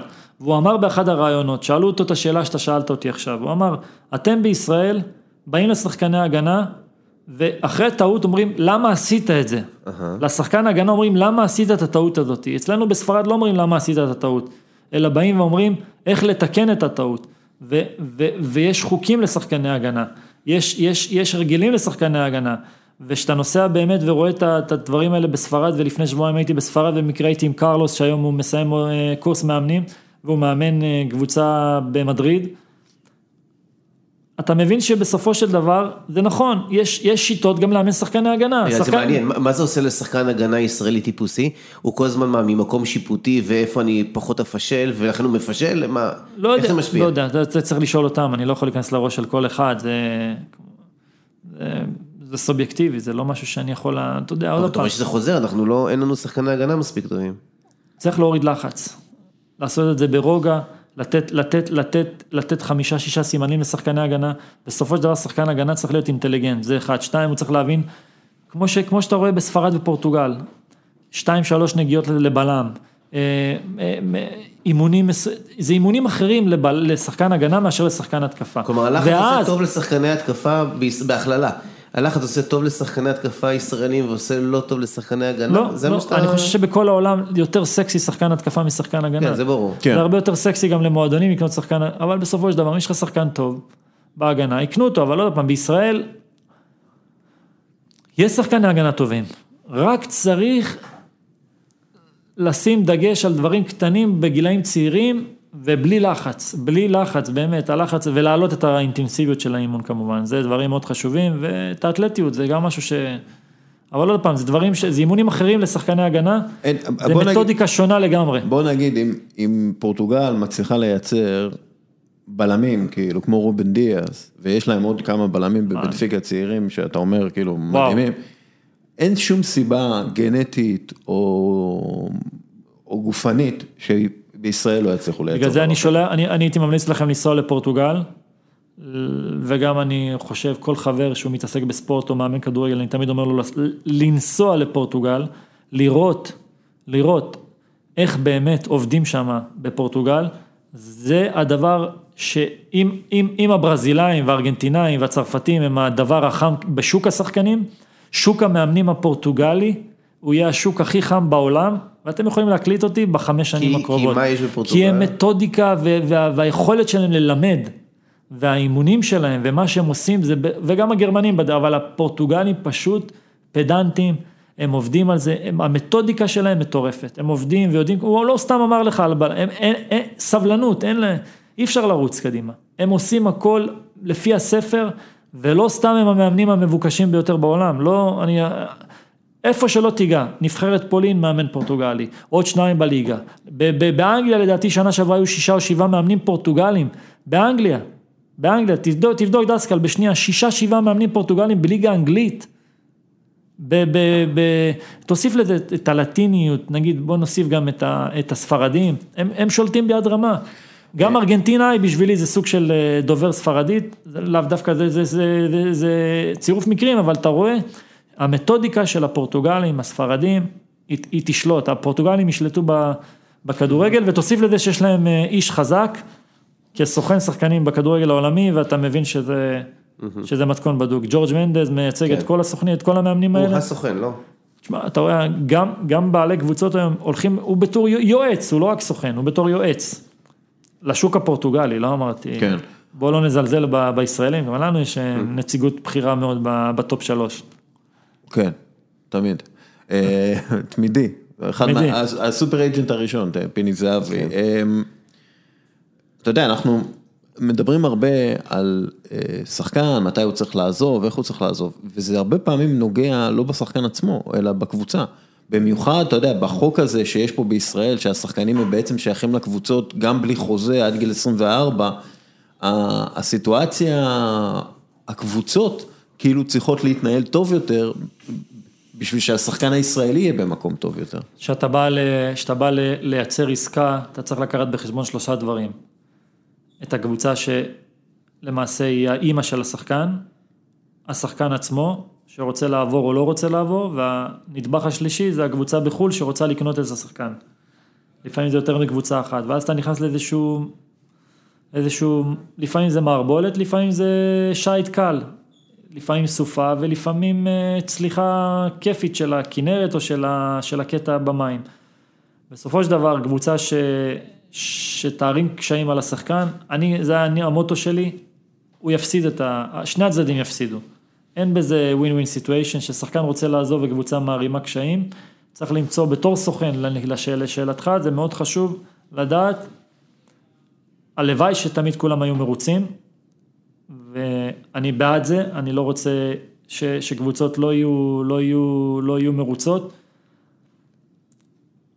אבל השחקן צריך את הסוכן, כי אם, כן. אם הוא מגיע בגיל, בגיל צעיר למועדון ועושה, ועושה הסגר קטין לפני גיל 15 או הסגר קטין לפני גיל 17 ובסכומים קטנים מצליח להעביר את, ה, את, ה, את הבן שלו, את המיוצג שלו אני קורא לזה, ושם סעיפי יציאה וקבוצות מוכנות, ומוכ... אתה למעשה חסכת לילד את כל הכאבי ראש וגם לעצמך בגיל 21-2. העניין הוא לפני גיל 24. כן. דרך אגב, כן. דסקל נגע בנקודה חשובה, פיפ"א האריכה את ה... מגיל 23 חופשי לחו"ל ל-23 וחצי, 4 בשנתונים, משנה קלנדרית, זה כאילו אם נולדת במהלך השנה מראשון, כאילו יש חוקים, זה כן. הפך להיות 24 ולא 23, כן. ובסופו של דבר יש לך דמי השבחה, מה שקבוצות באירופה היו לוקחות פעם שחקנים בחינם בגיל 23, אז עוד יותר העמיקו את, ה, את ה, זה כלפי שחקן ישראל. את הקושי, את הקושי. השאלה, אתה יודע, בסופו של דבר גם,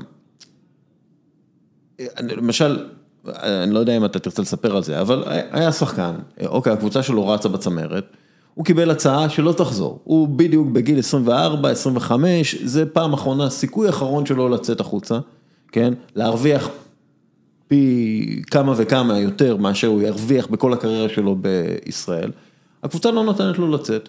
עובר הקיץ, הוא נפצע, הוא זה, זהו, אין, אין יותר סיכוי לצאת. כאילו, הרבה פעמים זה מגיע לסיטואציה כזאת. ש, ש, ש, ששחקן ישראלי שאמור לשחק כבר בחו"ל, כי הוא בגיל הזה ו, והוא לא יתקדם יותר ב, בישראל, מקבל הצעה, הקבוצה לא מוכנה לשחרר אותו, כן? הוא מרוויח, הוא ממשיך להרוויח, ואז כאילו, אתה יודע, עושים לו את הרגשי והוא מחליט להישאר, ונפצע קצת בקיץ, וזהו, אין סיכוי יותר לצאת, בגיל הזה, במחירים האלה שדיברו עליו. נקודה טובה.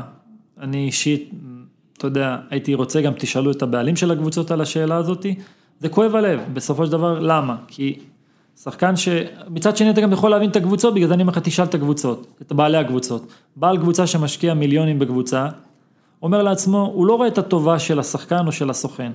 ופה השאלה בתחילת, ה... בתחילת הרעיון, כאילו הסוכנים, גם קבוצות לפעמים רואים סוכנים כמישהו שרוצה לגזור קופון ולהעביר שחקן. לליגה רוסית, לליגה איטלקית, ספרדית, ולא, ולא משדרים באותו קונה, גם אם זה שני מיליון יורו, שלושה מיליון יורו. ו... אומר אני משקיע כל כך הרבה כסף, אני רץ לאליפות, למה שאני אשחרר את אחד מחמישה השחקנים הכי טובים שלי, גם במחיר מופקע, שכל השנים השקעתי כסף לאליפות, ולתת לו לעזוב. בסופו של דבר, זה עוד פעם, זה נדבך שצריך לדעת ש... אבל כאילו אם היה מנהל ספורטיבי, נגיד, אתה יודע, מייקל אדוארדס. אה, אבל לפעמים המנהל הספורטיבי, כל העבודה המדהימה שהוא עושה, שזה מגיע לרמה שה, שה, שהבעלים לא מוכן לשחרר, אז אני אומר... לא, אבל אני אומר, בגלל זה אתה צריך מנהל מקצועי. יש לך. לא, אז אני אומר, אתה צריך מנהל מקצועי חזק, שיהיה לך, כי אם, אם, אם הבעלים מקבל החלטות, כן, לא, אני שילמתי, אני, אני לא מוכן לתת, כאילו מתוך אגו ולא מתוך עניין מקצועי, אז הוא פוגע בקבוצה שלו בסופו של דבר. עכשיו, סתם דיברתי עם מישהו אה, השבוע, ש, שגם בתוך, בתוך העולם הזה של, אה, של ניהול אה, המשחק, מייקל אדוארדס, דרך אגב, סקופ, אה, מועמד לריאל מדריד, חזק מאוד לריאל מדריד. כדורגל? אדוארדס, מי ש... מי ש... כדורגל. כן, כן, מי שניהל את אה, ליברפול עד, עד, עד עכשיו, עשה עבודה פנטסטית. מה שמייקל אדוארדס עשה, הוא עשה חישוב על קוטיניו, ברצלונה רצו את קוטיניו, קוטיניו היה הכוכב הגדול של ליברפול, הוא עשה חישוב מה קוטיניו יכול לתרום לברצלונה ומה הכסף שיהיה משתלם לשחרר אותו כי צריך להביא אה, שני שחקנים בעמדת השוער ובעמדת הבלם, ואי אפשר להביא אותם בלי אה, לשחרר. בלי, בלי לשחרר את קוטיניו. הוא פשוט עשה את החישוב של, אוקיי, לי עדיף לשחרר שחקן שייצור מינוס במקום הזה של יצירת המשחק, אבל הנה הדרך שלי קדימה עם המכירת שחקן הזאת. עכשיו, זה ראייה, לא ראייה של אני חייב אליפות השנה, זה ראייה של אני חושב על איך הקבוצה היום תהיה יותר טובה בשנה הבאה ובשנה שאחרי ובחמש שנים האחרונים, הבאות. כי לשחרר שחקן זה אף פעם לא קל, אבל אם יש לך תוכנית מקצועית של אני משחרר את קוטיניו ואז מביא את ונדייק ואליסון, כן? שהסכום זה... הכולל של ההעברה שלהם לא בכסף, אלא ביכולת ובתרומה, כן. היא פי שתיים מקוטיניו. בדיוק, אז אבל אין, לישראל... זה אתה צריך לשאול את הספורט דירקט, את הקבוצות, לא, אני אני איתך, אני מסכים איתך. אז הקבוצות הקבוצות בישראל, אה, יש להם לקות מאוד גדולה כשאין להם מנהל ספורטיבי, כי מי שמקבל את ההחלטות זה הרבה פעמים הבעלים, או מישהו שהוא לא מנהל ספורטיבי טוב מספיק. אני לא, אני דווקא חושב שיש אה, מנהלים, מי שמתעסק בזה בישראל, עושה עבודה מדהימה. והם יהיו עוד יותר טובים, אני יכול לציין, אם אתה מסתכל, אני יכול להגיד את השמות אפילו. אין, אין בעיה. גל אלברמן מדהים, אוקיי. אליניב ברדה מצוין, אלי אוחנה בביתר ירושלים. תאמין לי, אחד האנשים הכי מבינים כי הוא היה שחקן, וגם שניים האחרים היו, אבל אלי אוחנה אומר, שלומי, יש שחקן, יש הצעה, למה שלא יתקדם? ככה צריך להיות, זה קודם כל, אתה, כמו שאמרת, זז שחקן אחד מהמשבצת. זז שחקן אחד מהמשבצת הזאת, מכרת אותו במיליון יורו, כדורגל ישראלי זקוק לכסף שנכנס וגם זקוק לדם חדש. הוצאת אותו לאירופה, יבוא לך ילד חדש, יבוא לך זרגרי לצורך העניין, יבוא כן. לך מישהו ילד בן 18, אבו פאני, יבוא לך שחקנים אחרים וזה טוב, אתה לא רוצה לפס... זה אנשים שחוו על בשרם גם ב... בדיוק, בדיוק, שיצאו גם לחו"ל, שלושתם יצאו לחו"ל, גם אלי אוחנה, גם גל אלברמן וגם אליניב ברדה, וכן ירבו אנשים כאלה בכדורגל.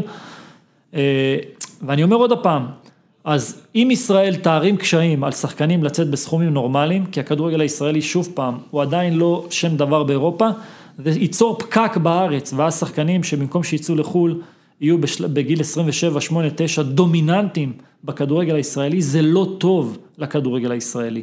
אתה צריך ילדים בני 21, 2, 3 שרצים.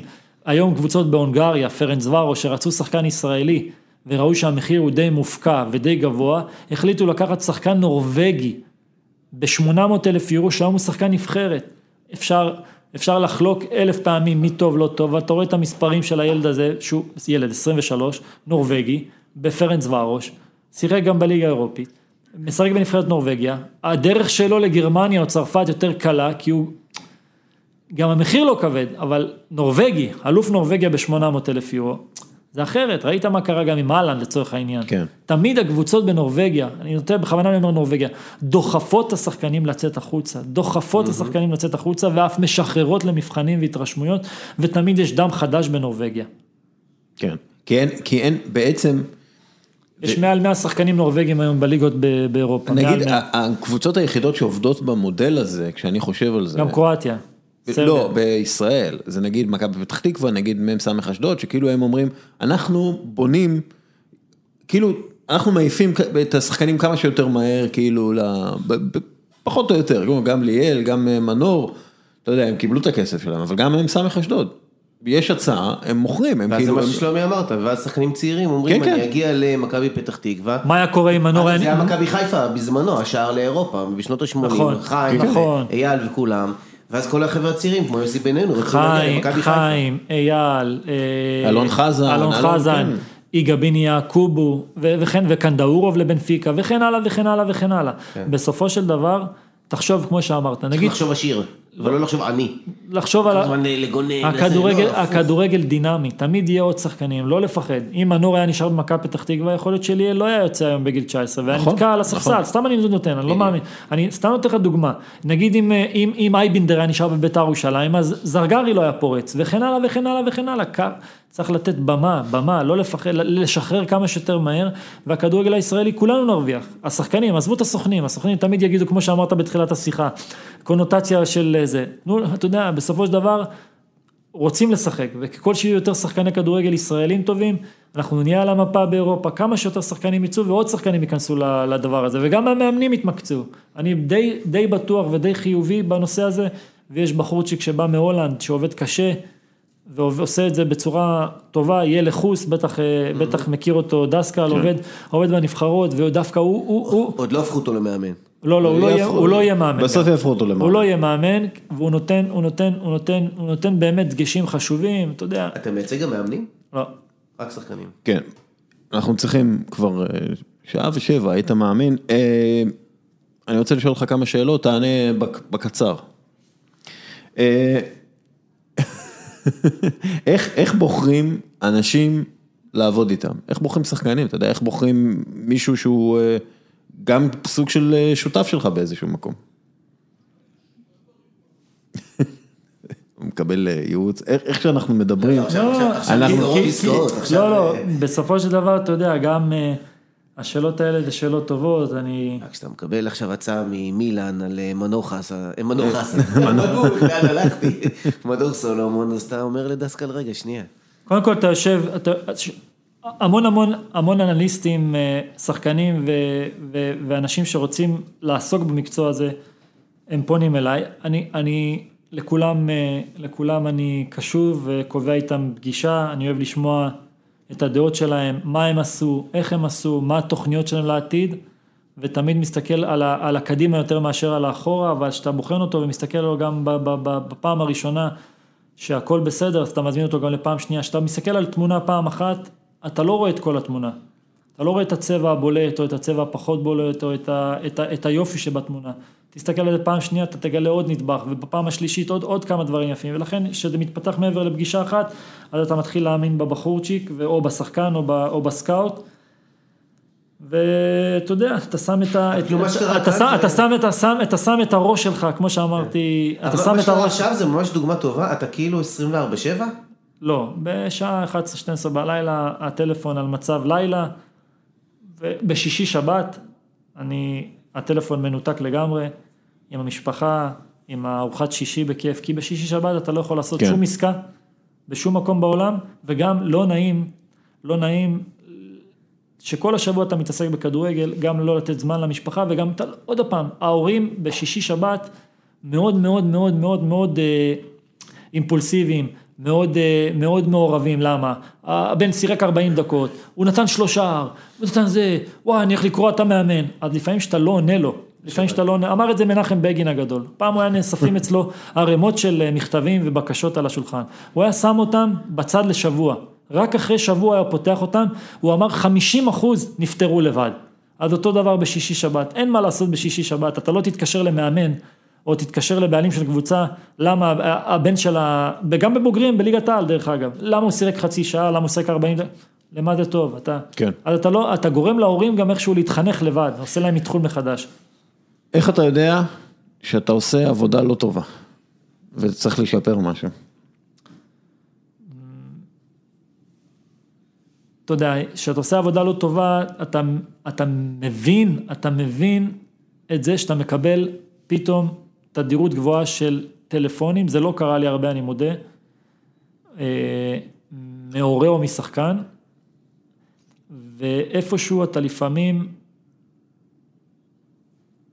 מבין שצריך לתת יותר תשומת לב לשחקן, אני עושה את זה, אני לא יכול חס וחלילה להגיד שאני לא עושה, אני עושה את זה ברוב המקרים, אבל לפעמים קורה, כי כולנו בני אדם. כן. אתה שוכח מאחד, שתיים, וההתנצלות שלי היא כנה, ו, ו, ואני היום עובד עם תוכנה שהיא מול, ה, מול, ה, מול, ה, מול, ה, מול העיניים שלי, כל היום מהבוקר עד הערב, עד שאני מכבה את המחשב, להיות בקשר עם כולם.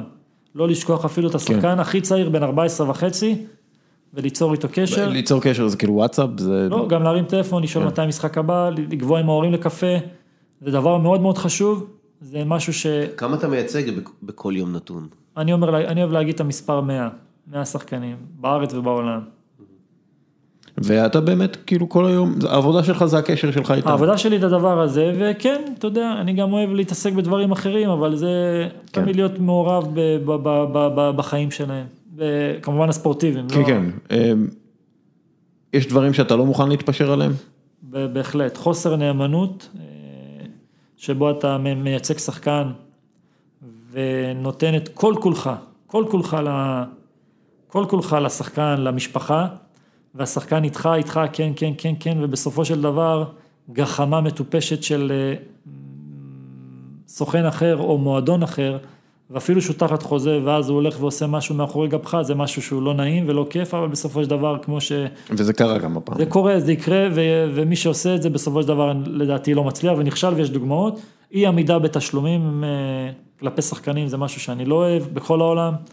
אה, וגם זה קורה. בלי הסבר מוקדם. כן. אין בעיה, לפעמים אתה תיקח, יש היום מקרה בליגת העל, שקבוצה הכניסה, הכניסה את כל השחקנים לחדר, זה מבורך. אמרה להם יש בעיה מסוימת עם אה, הקצבה מהעירייה לשכר, בליגת העל, לא בליגה לאומית, אתם מקבלים את הצ'קים, את המשכורת של אוקטובר, אבל לראשון לדצמבר, לא, לא לעשירי ל...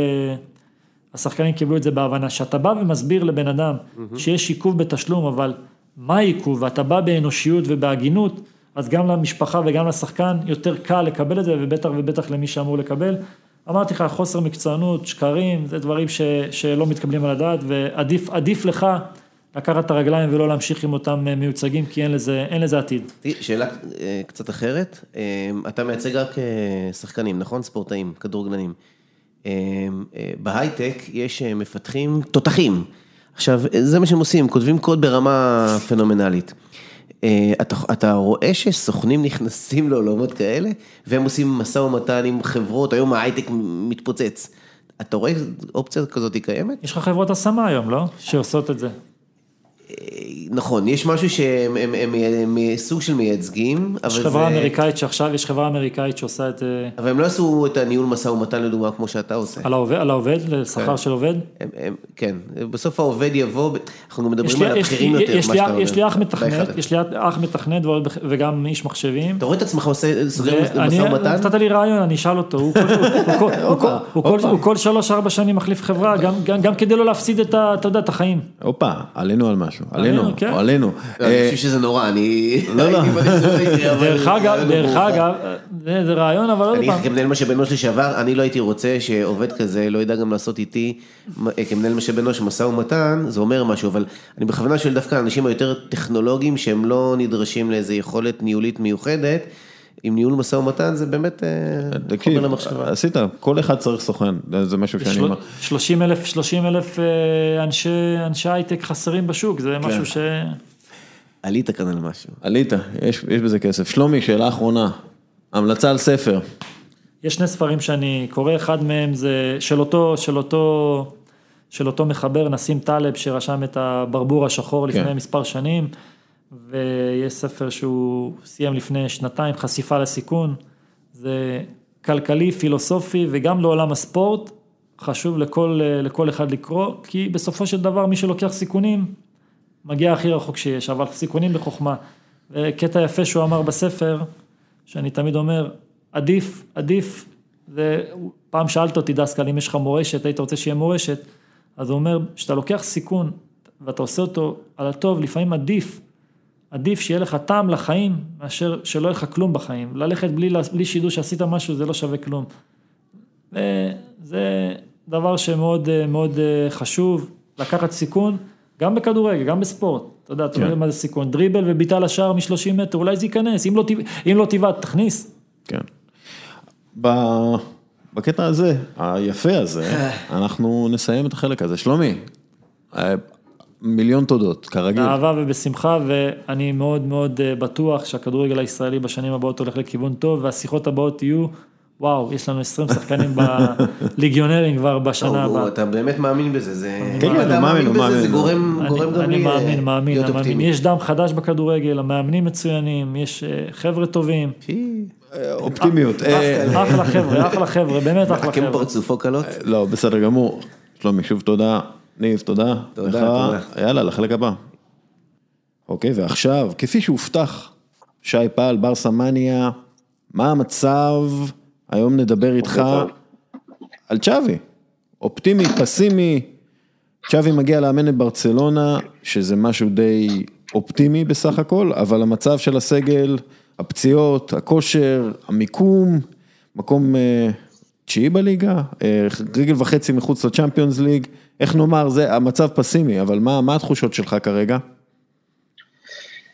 אני חושב שחלק לא מבוטל מאוהדי ברצלונה משוכנעים שברסה של פפ הולכת להופיע בדרבי נגד אספניול ביום שבת, שפתאום אה, לוק די יונג יהפוך להיות אה, רונלדו נזריו, ו...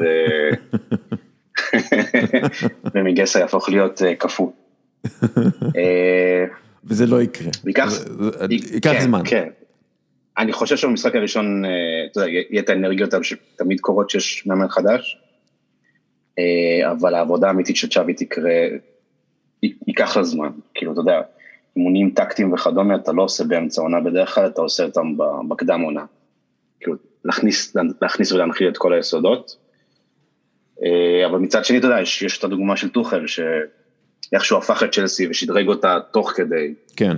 העונה, אז זה אפשר שם. בוא, אתה יודע, מבחינה אופטימית, צ'אבי, אתה יודע, תמיד דיברו על צ'אבי כהאנשה של, של, של הסגנון של ברצלונה, כאילו הוא אפילו יותר מפפ גורדיאלה, יותר מאניאסטה, יותר ממסי, יותר מכולם, הוא בדיוק הרוח אה, של הכדורגל הפשוט, אבל הסופר התקפי והסופר חכם אה, של, אה, של, של, של ברצלונה, של יוהאן קרויף, של הקבל, מסור, התפנה למסירה. זה כאילו צ'אבי, זה האנשה שלו, זה האנשה של המשחק, אז אתה, את, אתם אופטימיים לפחות שתיראו כמו ברצלונה, כי דיברתי מקודם על זה שבעצם ברצלונה כבר לא ברצלונה בהרבה מובנים. נכון, וזה אנחנו חושבים שהוא נושא הדגל של הפילוסופיה של, של קרויף ב-2021. אמ, ונשאלת השאלה עד כמה סקלבילי הוא יהיה במונח הזה, כמה גמיש הוא יהיה, אולי קצת לעשות התאמות לסגל שהוא לא מסוגל כרגע לבטא את כל השאיפות שהוא רוצה. אמ, אבל גם אתה יודע, גם מבחינה, כאילו גם מבחינה התנהגותית, הוא כאילו ברצלונה, אתה יודע, תמיד דיברו על הצניעות שלו ועל ה... על זה שהוא תמיד אה, מחפש, אתה יודע, הדרך של ברצלונה, הוא היה מדבר על זה עם שחקנים זרים, כאילו זה משהו ש... כאילו לפחות ההתנהגותית, סגנונית, זה שם. לא, לא אתה יודע, לא נכון, טכנית וטקטית. אני חושב שאחד מהכלים הכי חשובים שיש למאמן זה לשכנע את השחקנים ברעיון שאתה מאמין בו. כן. אה, אני, אני חושב שהוא, צ'אבי הוא preacher, הוא preacher טוב. אה, כן, כן, זה הוא בהחלט preacher. אה, למרות ש preacher נשמע קצת כמו שחקן קשר בסטוקפורט, אז הוא לא preacher. אבל... לא, אתה יודע, אני, מה, מה אני זוכר, כאילו פפ גורדיאולה דיבר עליו שביום החופשי שלו הוא, הוא אוהב לצאת ללקט אה, פטריות בשדה, זה כאילו, אתה יודע, זה מה שאמרו עליו זה, פעם. זה, זה הוא ופויול, אבל אני חושב שמאז מאז שצ'אבי פרש, הוא, הוא, לא, הוא לא כותב פטריות, הוא כמו פפ, עובד, אה, מגיע ראשון בבוקר, עוזב אחרון, ועובד על טקטיקה. כן. איך לשפר את עצמו, הוא, הוא מתודי וסיזיפי באותה מידה כמו פפ. כן, ואגב, אמ, אפשר להגיד בוודאות שהוא לא אה, יביא את פפ גורדיאלה איתו, במובן הנפשי של העניין, כי למשל ידוע שהוא עבד טוב עם מוריניו ב-1991, כאילו אתה יודע שצ'אבי הצטרף לברצלון ב-1991 והתחיל לעבוד לא הרבה זמן אחר כך עם, עם הפורטוגל, עם, עם, עם מוריניו. כאילו היה, מוריניו היה עוזר מאמן וטיפח הרבה שחקנים צעירים, בני 16 וכולי, אז אתה יודע, כאילו צ'אבי בעצמו אה, סיפר שהוא קיבל הרבה ממוריניו, ממוריניו דווקא, ואתה יודע, מן הסתם הוא גם עבד עם מאמנים אחרים, בנבחרות ספרד וגם בברצלונה, אז כלומר, הוא לא, הוא לא העתק הדבק של גורדיולה. אה, גם גורדיולה התאמן תחת מוריניו. כן, כן, כן. אז כאילו זה משהו, זה משהו, כאילו זה שוב, זה, זה משהו שהוא מביא איתו אה, הרבה יותר אושר, זה לא שהוא מביא איתו רק את התפיסה הקטלונית, כן? זה, זה מה שאני התכוונתי לומר. אני מסכים, אני מסכים. אוקיי. אמ, כשמסתכלים על הסטטיסטיקות של צ'אבי השחקן, אתה יודע, אה, מבחינת אה, יצירת מצבים, האיש היה פשוט פנומן ברמה... ברמה היסטורית, כי ב, ב, למשל ב-2008 ו-2009 הוא יצר 124 מצבי הפקעה, אה, שזה שיא לעונה אחת בלה-ליגה, וזה מהנתונים, מאז שעושים, שעושים את הנתונים האלה, ב-2005. וצ'אבי יצר את המצבים בעיקר בזכות יכולת קריאת מצבים וניתוח שטחים אה, די אינטואיטיבי, כן? זה, זה כאילו לא רק בזכות אה, הכישרון שלו, סטייל מסי, שכאילו פשוט איכשהו משחרר כדור והוא מגיע לשחקן הכי מתאים אה, שצריך, זה, זה הרבה בזכות אה, יכולת למידה שלו של השטח ושל המשחק בזמן המשחק. השאלה אם זה, אם זה קישור שהוא יכול ללמד את החניכים שלו, או שיש איזושהי דאגה שהוא לא יוכל להעביר את היכולות האלה לשחקנים שלו. אמ, כשאני מסתכל על הקישור של ברסה היום, עם הילדים האלה, זה נראה כמו נקודת האור הכי גדולה שיש כרגע בסגל. כן. וזה ילדים שהשתפרו תחת שווי, אבל זה גם ילדים שמגיעים עם יסודות מאוד מאוד מושרשים מעל המסיע. אה, אני חושב ששווי רק יכול לחדד את זה. כאילו, אתה רואה שגבי, שהוא פוטנציאל טהור, והוא ילד בן 17 שחגג 17 רק בקיץ, ואתה רואה שבנבחרת ספרד הוא עדיין כל הזמן מסתכל ימינה שמאלה, ימינה שמאלה, סורק את השטח שמונה פעמים לפני שהוא מקבל את הכדור. כן. וזה דברים שכבר מובנים בו, ועם צ'אבי זה רק יכול להשתפר. כן. אגב, אפרופו בנתונים ש... שעשיתי את הבדיקה לפני הפודקאסט, אז במונדיאל 2020, 2010, צ'אבי יצר 30 מצבי הפקעה, שזה מספר דפוק למונדיאל, כאילו אין דברים כאלה, שחקן יצירתי עושה נגיד 10, 12 משח... אה, מצבי הפקעה ב... ב... בטורניר, נגיד, אתה יודע, 15 מצבי הפקעה בשישה שבעה משחקים, זה, זה מדהים. 30, 30, זה לא הגיוני, כאילו, זה, זה פי שתיים יותר ממונדיאל מדהים. אה, אז זה כאילו העניין. עוד נתונים שאני מסתכל עליהם, ואני עכשיו מנסה לחשוב אה, כלכלית.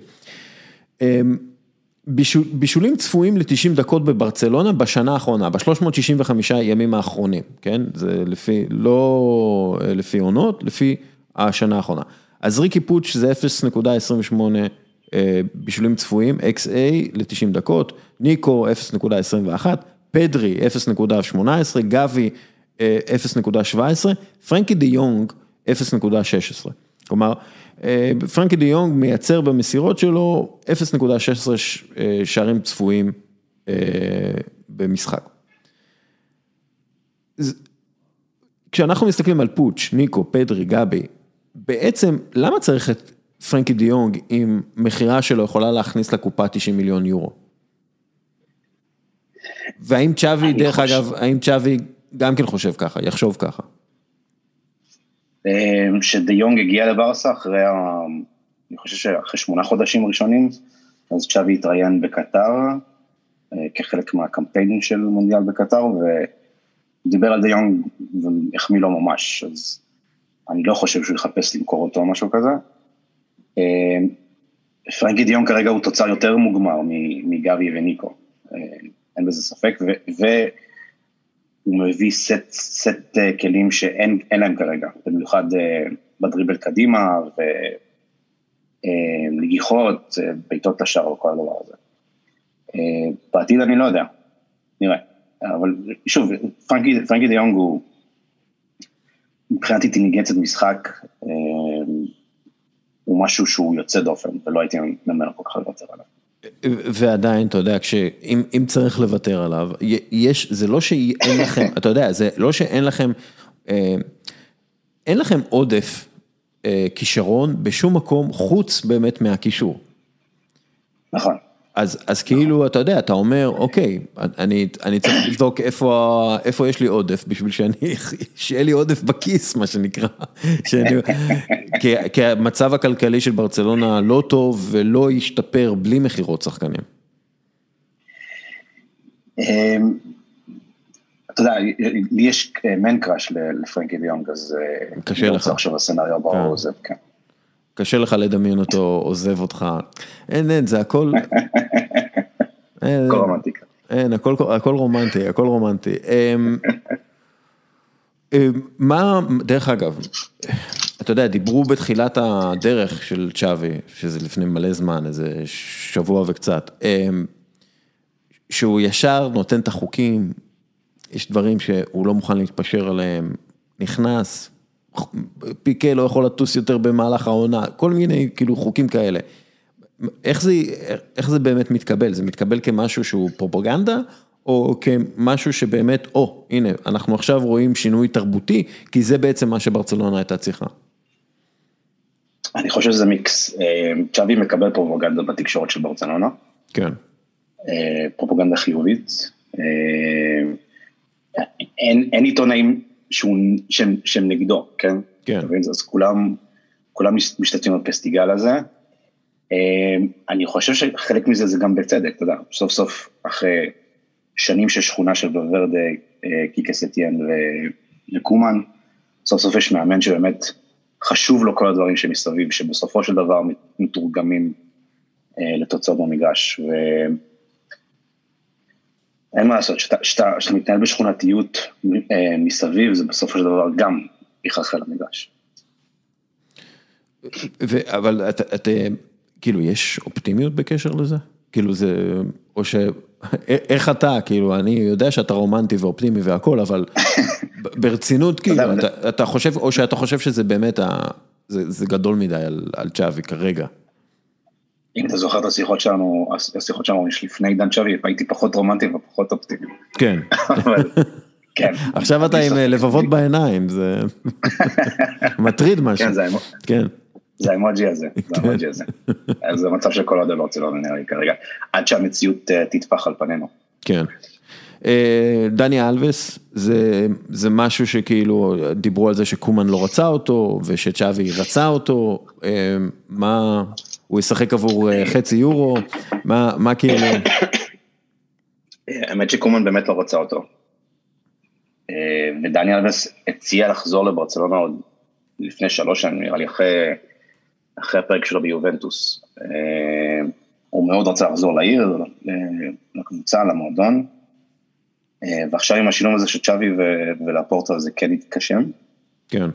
אני חושב, אני, אני חושב שזה בעיקר אה, רכש מורלי, אה, בחדר הלבשה, למקצועיות, לרעב, הוא, הוא כל הזמן דיבר על זה, כל הזמן דיבר על זה ששחקנים צריכים להרגיש מהי אחריות ללבוש את הפסים האלה של ברצלונה.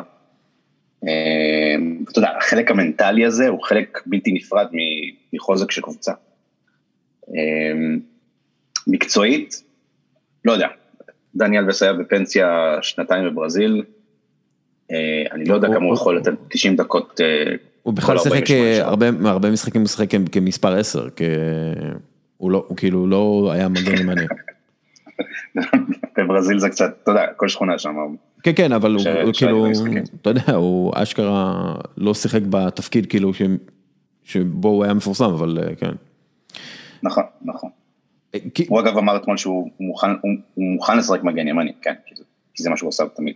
כן, אין איזשהו חשש שהוא, אתה יודע, ברמה, הוא יפגע בדסט או משהו כזה, חושבים שזה פשוט 100% תמיכה ואהבה וערכים הנכונים כאילו בחדר ההלבשה. כן, אני חושב שזה יהיה לאבי דווי.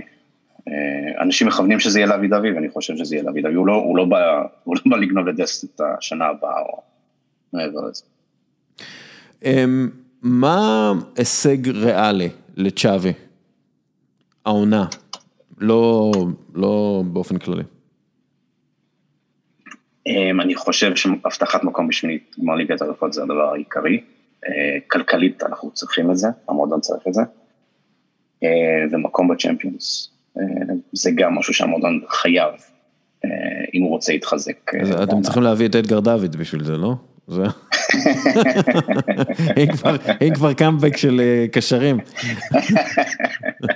אגב, מאוד יכול להיות שצ'אבי חושב על דני אלווס בגלל אדגר דוידס, שאדגר דוידס גם כן הגיע כשחקן כאילו מבוגר יחסית כבר, ש, שסידר את חדר ההלבשה יחסית צעיר ולא מאורגן.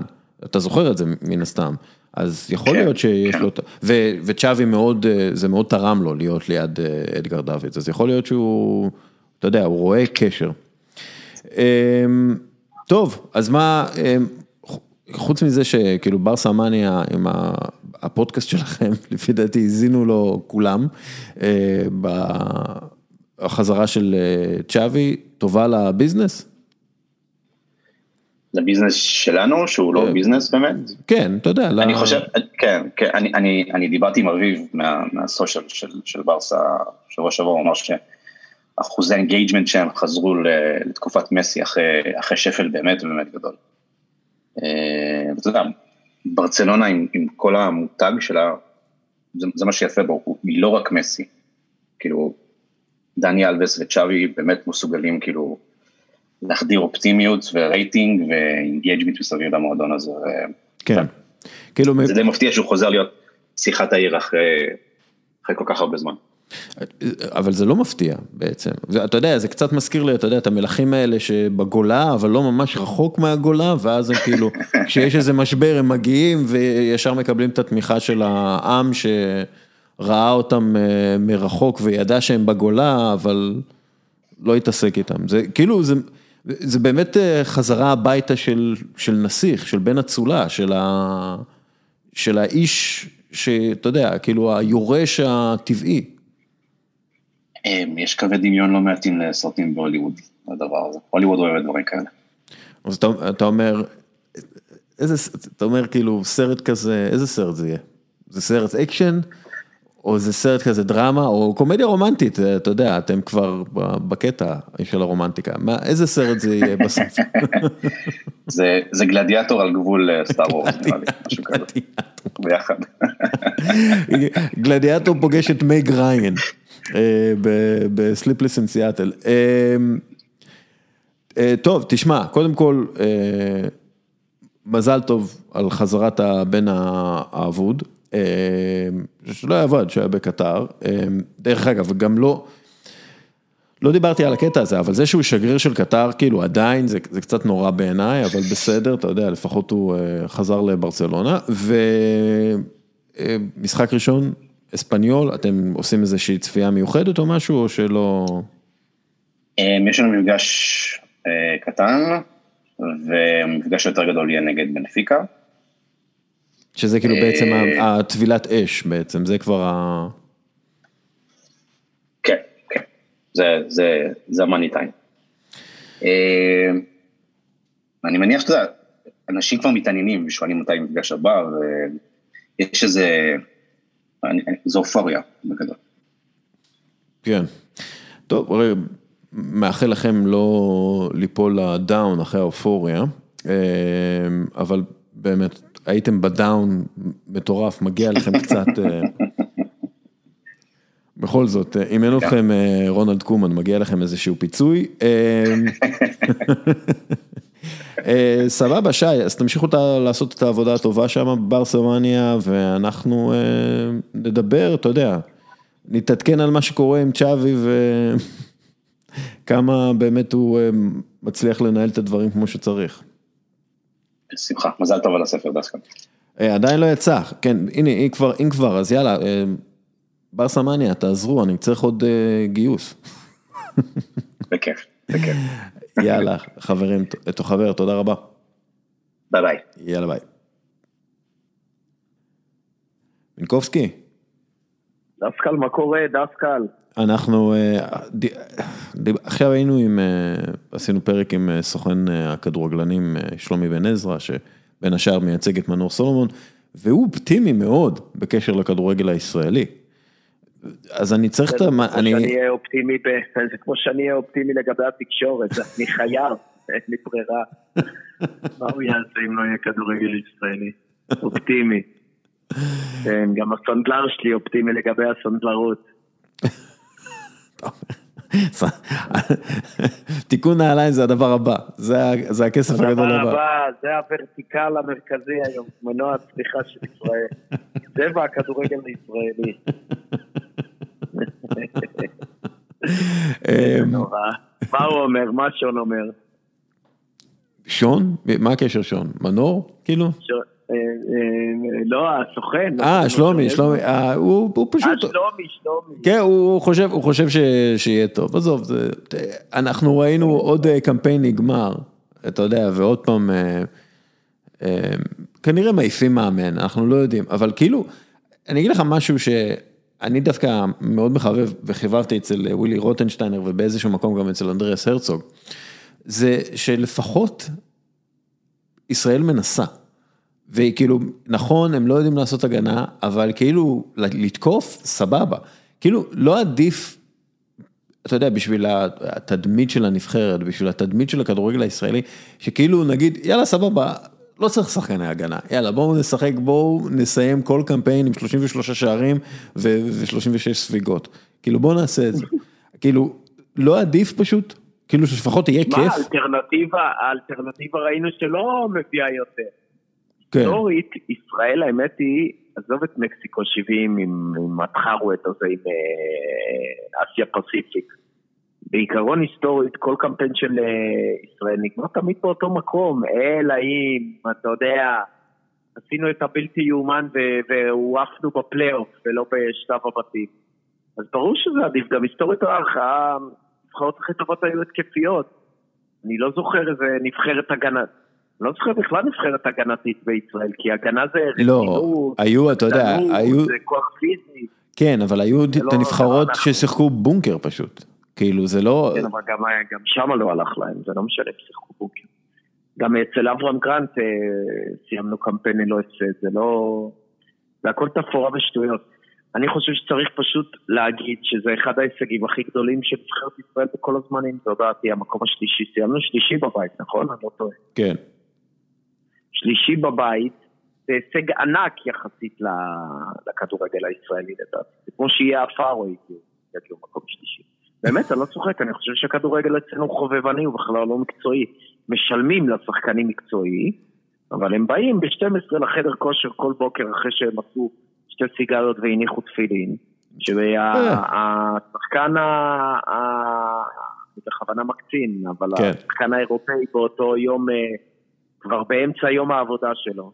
אז מה זה משנה? מה, מה, באמת, מה זה, מה זה משנה? תגיד לי, אם אני, אתה שם אותי עכשיו בטניס שולחן, שאני שחקן לא רע אגב, אה, אה, אני, אני אצליח לעשות משהו, או עוד יותר, תאכזב שאני לא אצליח לעשות משהו. מה אנחנו מצפים? בואנה, אנחנו רואים נבחרות, תמיד מצחיק אותי, אתה זוכר שהיה את איטלי 90 ושוודיה 92 במשחקי מחשב? מה, שצילמו את זה... לפני פריצת הפיפ"א הגדולה ב-95. שצילמו את זה כאילו, זה מלמעלה היה כזה? כן, ממבט כן, הציפור, כן, זה כן, היה איטלי 90, וממבט ה-45 מעלות, זה היה שווה 92, שאפילו לפעמים אה, אה, אוהד האו"ם היה רץ במגרש. אז... מה, אה, באמת? אני לא כן, זוכר את זה, אני לא... עם עם כל הדינגלינג בחוץ, לא משהו מצונזר, משהו לא, גרפי. באמת? וואלה, אני לא זוכר את הדבר הזה. כן, והיית יכול לרדוף אחריו בשוודיה 92. אתה לא מתבלבל עם זה של כאילו בפיפ"א 94 אפשר היה לברוח מהשופט? לא, אבל זה גם היה נחמד. אוקיי, נו. מהפיפ"א 94.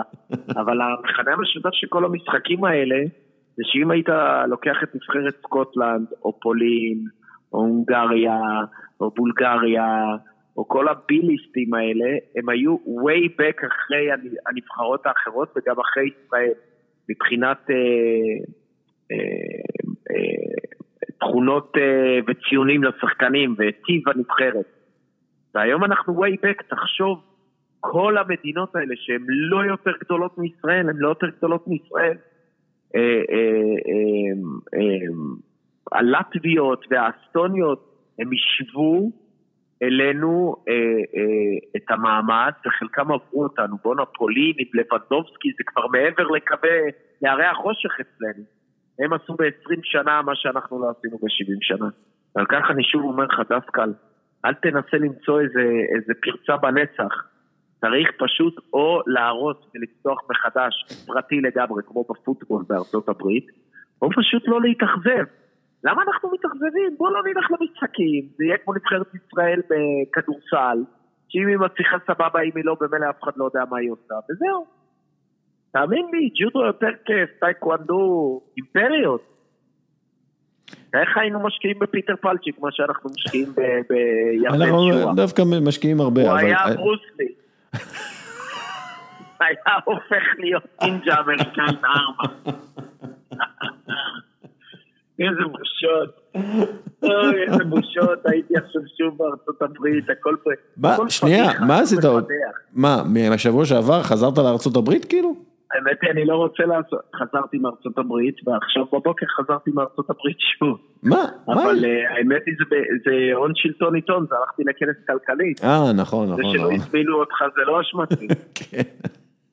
הם לא רוצים לדבר על ספורט שם, הם רוצים לדבר על כסף. לא, אבל דיברו עם סאמר אה, ג'אסר, שאני גם כן... אה, ראיתי. כן. אה, בסדר, אתה יודע, מה שנקרא... בסדר. אל תדאג, תסדר אותך במערכת פעם הבאה. תסדר, תסדר אותי, כן. אגב, לא, אתה יודע, חבר שלי, קובי מלמד, שהוא גם מהפודקאסט מה יש בזה, שזה אחלה פודקאסט. שלח לי הודעה פתאום, out of the blue, תגיד, מה קורה בכדורסל הישראלי? אמרת לו, פנית לה. ואמרתי לו, אמרתי לו, מה, כאילו, למה, מה, למה זה, למה זה מעניין אותך, כאילו, מה, הוא אומר, לא, כי המינהלת והאיגוד, מה, מה קורה שם? ואמרתי, יואו, זה כל כך לא מעניין. כאילו, איכשהו הצליחו... ממש לא. כאילו, איך הוא, איך שהוא. הם הצליחו להעלים את העניין מהכדורסל. כן, כאילו, אז עכשיו... אני זוכר שהייתה את אליפות העתודה עם אוחיון, אתה זוכר שהוא היה בשיאו כילד, ושהם לקחו את גביע אירופה, אתה זוכר את זה? כן, כן, כן. עשר שנים, עם יוגב אוחיון. שמע, המדינה הייתה בג'ננה, האליפות הזאת. מהרבע גמר היה פה רייטינג של ניו אינגלנד אה, נגד ה... אתה יודע, נגד ה... מי אני מכיר שם? נגד... משהו, נו. יוסטון, יוסטון אסטרו נט. אז אה, אה, באמת אה, הצליחו גם בזה להעלים. אבל להגנתם ייאמר שהקצוצה לפחות, השחקנים נראים לי תמיד יותר רציניים מהכדורגל. אני אגיד לך משהו, לא, לא בהכרח, לא בהכרח. אבל... לא יודע, תפאורה. אני אגיד לך, אני לא, אני אף פעם לא, אני לא כל כך מאשים את הכדורגלן הישראלי, כי הוא נמצא בתוך מוסד, אה, לא, לא תמיד המוסד שהוא נמצא בו הוא רציני, אתה מבין? ואז זה כאילו קצת, אה, מה, הוא יהיה רציני בזמן שאף אחד אחר לא רציני סביבו? זה, זה גם דומה, כן, אבל, דומה אבל, לכדורסל הרבה פעמים. אבל עולה השאלה, שהאם רונלדיניו בגיל 11 עדיין שיחק עם אה, כדור מגרביים ברחובות הפאבלו, האם הוא היה במוסד יותר רציני ממי שבנס סוברוק, אתה מבין? אני לא בטוח, אי אפשר להאשים הכל על תשתית, יש פה, המנטליות היא הבעיה, לא על תשתית. כי תשתית, רונלדו היה רץ אה, לפי האגדות שהוא מספר על עצמו. הוא היה מתחרה במכוניות, מי רץ יותר מהר בעלייה בשכונה השבורה שלו. זאת אומרת, אה, אני לא מאשים תשתיות, זה רק מנטליות זה הבעיה. הבעיה היא מנטלית, לא תשתיתית. כן, ומי ש... אני חושב שמי ש... כן, אני חושב שאחת מהבעיות אה, זה המנטליות של המועדונים והעובדה, ואיך שהמועדונים עובדים וכל הדברים האלה, אני, אני מאשים הרבה יותר את המוסדות מאשר את האנשים הפרטיים, זה, זה מה ש... זה המסר שלי פה בעניין הזה. מסכים איתך, אבל אנחנו רואים היסטורית שבהיעדר מוסדות עדיין יש מדינות באפריקה, בדרום אמריקה, אפילו באסיה, שמצליחות לייצר שחקנים עתידים ללא תשתית. אה, אבל אם אתה מדבר על החלק המנטלי, האידיאולוגי, העסקי, ישראל פיתחה זן חדש של שכונה, זה בטוח. ו... וריאנט שכונה חדש, שלא ראינו כמותו. אגב, אני, אני לא, אין כאילו עכשיו משחקים, נכון? אתה בתור הספונסר של הפועל ירושלים, אתה צריך לדעת את זה, כאילו המשחק הבא של, זה בסוף החודש, כאילו המשחק... אני אשקר לך אם ידעתי את זה. אני לא בטוח שידעתי את זה. לא, כי יש פגרת שזרוע או משהו שטותי כזה, כאילו. זה דברים מהאייטיז. בואנה, לא, לא המציאו כבר, אה, כבר דשש גדל כל השנה. פגרת שזרוע, בחייאת, איזה המצאה ישראלית. אי אפשר לעשות את זה בפגרה, את השזרוע. זה כמו המצאה ישראלית של להביא מישהו שיהיה מנהל ספורטיבי ולהגיד לו, טוב, תהיה מאמן. זה המצאה ישראלית. בדיוק, אגב, בהיסטורית זה קורה מלא, טון קאנן היה ככה, כן. פרויטו היה ככה, אה, ווילי שטיי, ווילי. אה, ון לובן גם כן, זה כאילו, אתה יודע. מה, הם משלמים פשוט על התקן פחות, ואז זה שווה להם לשים אותו מאמן, הם חוקרים ככה תקן, אני לא מבין מה הקטע. נראה לי שכן. לא עדיף פשוט להביא מאמן. ואם המנהל ספורטיבי נהיה מאמן, נראה לי הוא כשל בתפקידו כמנהל ספורטיבי, לא? כנראה, כן. אה, אבל זה גם כן, לא לפי דעתי זה גם כן, אתה יודע, החלטה של הבעלים והחלטה של ההתאחדות, זה כאילו, זה החלטה ניהולית. אנחנו יודעים שהבעלים מנהלים את הכדורגל הישראלי, ואכן כך זה נראה. כמו פרצופם של ברק אברמו ויואב כץ. זהו. כן. אין לי מה להוסיף פה, דסקל. טוב, בוס. כרגיל, אינני איש בשורות. אני מחזק את אה, הדעות האפוקליפטיות שלך. אה, כן, ואנחנו צריכים אה, מתישהו לעשות פודקאסט כשאתה תגיע ונשב במרתף של Wayne's World ונעשה party time. וואו, זה יהיה פשוט חלום שיתגשם. סוף סוף הספינסטר יבוא, האספינקסטר יבוא במלוא הדרו. אני אבוא עם חליפה וקרחת. תגיד לי את מי אתה רוצה לראיין בעולם הספורט הישראלי ותגיע, נעשה אותך... אה, את פשוט החברות הכי מעניינות, WSC ספורט, כל החברות הכי מעניינות בשוק, אל ספורט, אין קשר אליי, למשל, או לחברה שאני מקדם, אין לזה קשר. אה, אבל אני אשמח איזה... עם הקשרים שלך, אם תשיג לי איזה אליל עבר שלי, אתה יודע, שאני אוכל... אה, זועבי? אתה יודע מה אנחנו נעשה? אם תרשה לי, אני אביא את רן בן שמעון. אליל נעוריי. אה, אני, האמת היא, דיברתי עם אה, רן על הצטרפות. אני צריך באמת... אני חושב שהוא אחד האנשים הכי אינטליגנטים שפגשתי בכדורגל הישראלי ובכלל. אז תקשיב, נעשה פודקאסט משותף, אני אביא את רן בן שמעון, את אישם זועבי גם כן, סבבה? אל תשקר לי, אל תשקר לי עכשיו. עכשיו אתה מחרטט אותי. רד בן שמעון, נראה מה זו אבו עושה היום, הוא בטח מאמן איפשהו. הוא היה מאמן בכפר כנא פעם האחרונה שהסתכלתי בסופר. לא, הוא הפועל, הפועל בועיני, בועיניה, בועינה, בועינה, כן. אה, קבוצה עם מסורת מפוארת בטורמוס, בהכנת טורמוס. כן, יש להם תורמוס ביציע, שיחקנו נגדם בגביע. דוכן למכירת תורמוס. כן, את זה לא תמצא בהייבורי. תורמוס חם, לא סתם. תגיד לי, אתה יודע מה זה שאתה משלב ערבים יהודים סיגריות בתורמוס בחום בשישי בצהריים, אתה יודע מה קורה במגרש של בוהניה? פוקו, זה נהיה הפועל פוקושימה. היום אני ברצף טוב. מינקובסקי, אתה תהיה כמו ג'ורג' קונסטנזו, אני הייתי דון מינקובסקי, יאללה, ביי. כן, אני הייתי דון מינקובסקי, אתם הייתם קהל נפלא, כפי שאתם רואים, בעל הפודקאסט אוריאל דסטל, הבטיח לי, ראיון בלעדי, חד פעמי, הייתי אומר חסרת תקדים על גבול הסוקולוב, בואכה פוליצר, עם אישם זועבי. אנחנו נתפוס אותך במילה הזאת. אני אנסה להביא, נעבוד קודם כל על רן בן שמעון, יש לי אותו בוואטסאפ. רן בן שמעון, בסדר, רונלדו, מסי בן שמעון, זועבי, רק זועבי. כל השאר זה שטויות, כל השאר זה, זה כמו שקדי מרק ומרק, המרק הוא רק תירוץ. אתה זוכר את הפרסומת הזאת? ברור, פרסומת אגדית. אה, גם אני הייתי, כאילו, גם אני אכלתי רק שקדי מרק, לא אכלתי את המרק. נכון, גם אתה היית, ידעתי.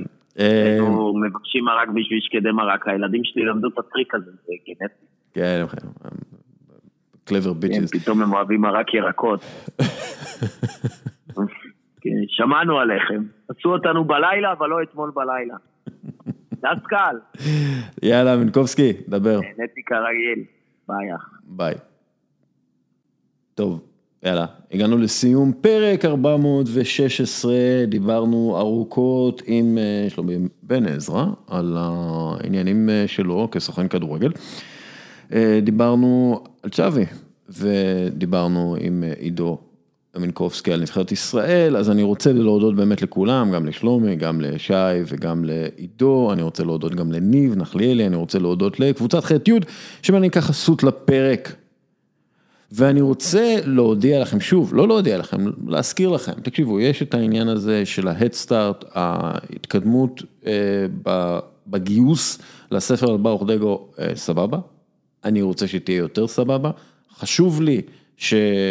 שנגיע כבר למאה אלף, אני לא רוצה את הלחץ הזה בחיים האלה, תגיעו בבקשה למאה אלף, בבקשה, אני לא רוצה להתחנן, אבל בבקשה, לא, סתם, תרכשו את הספר, אוקיי, רכישה מוקדמת בהדסטארט. אה, אתם יכולים, אם אתם מנהלי מחלקת נוער או מנהלי קבוצה כלשהי, אה, אתם יכולים להזמין הרצאות של אה, ברוך, שיגיע עם הספרים, אוקיי? אתם יכולים להזמין הרצאות שלי, אני אגיע עם הספרים.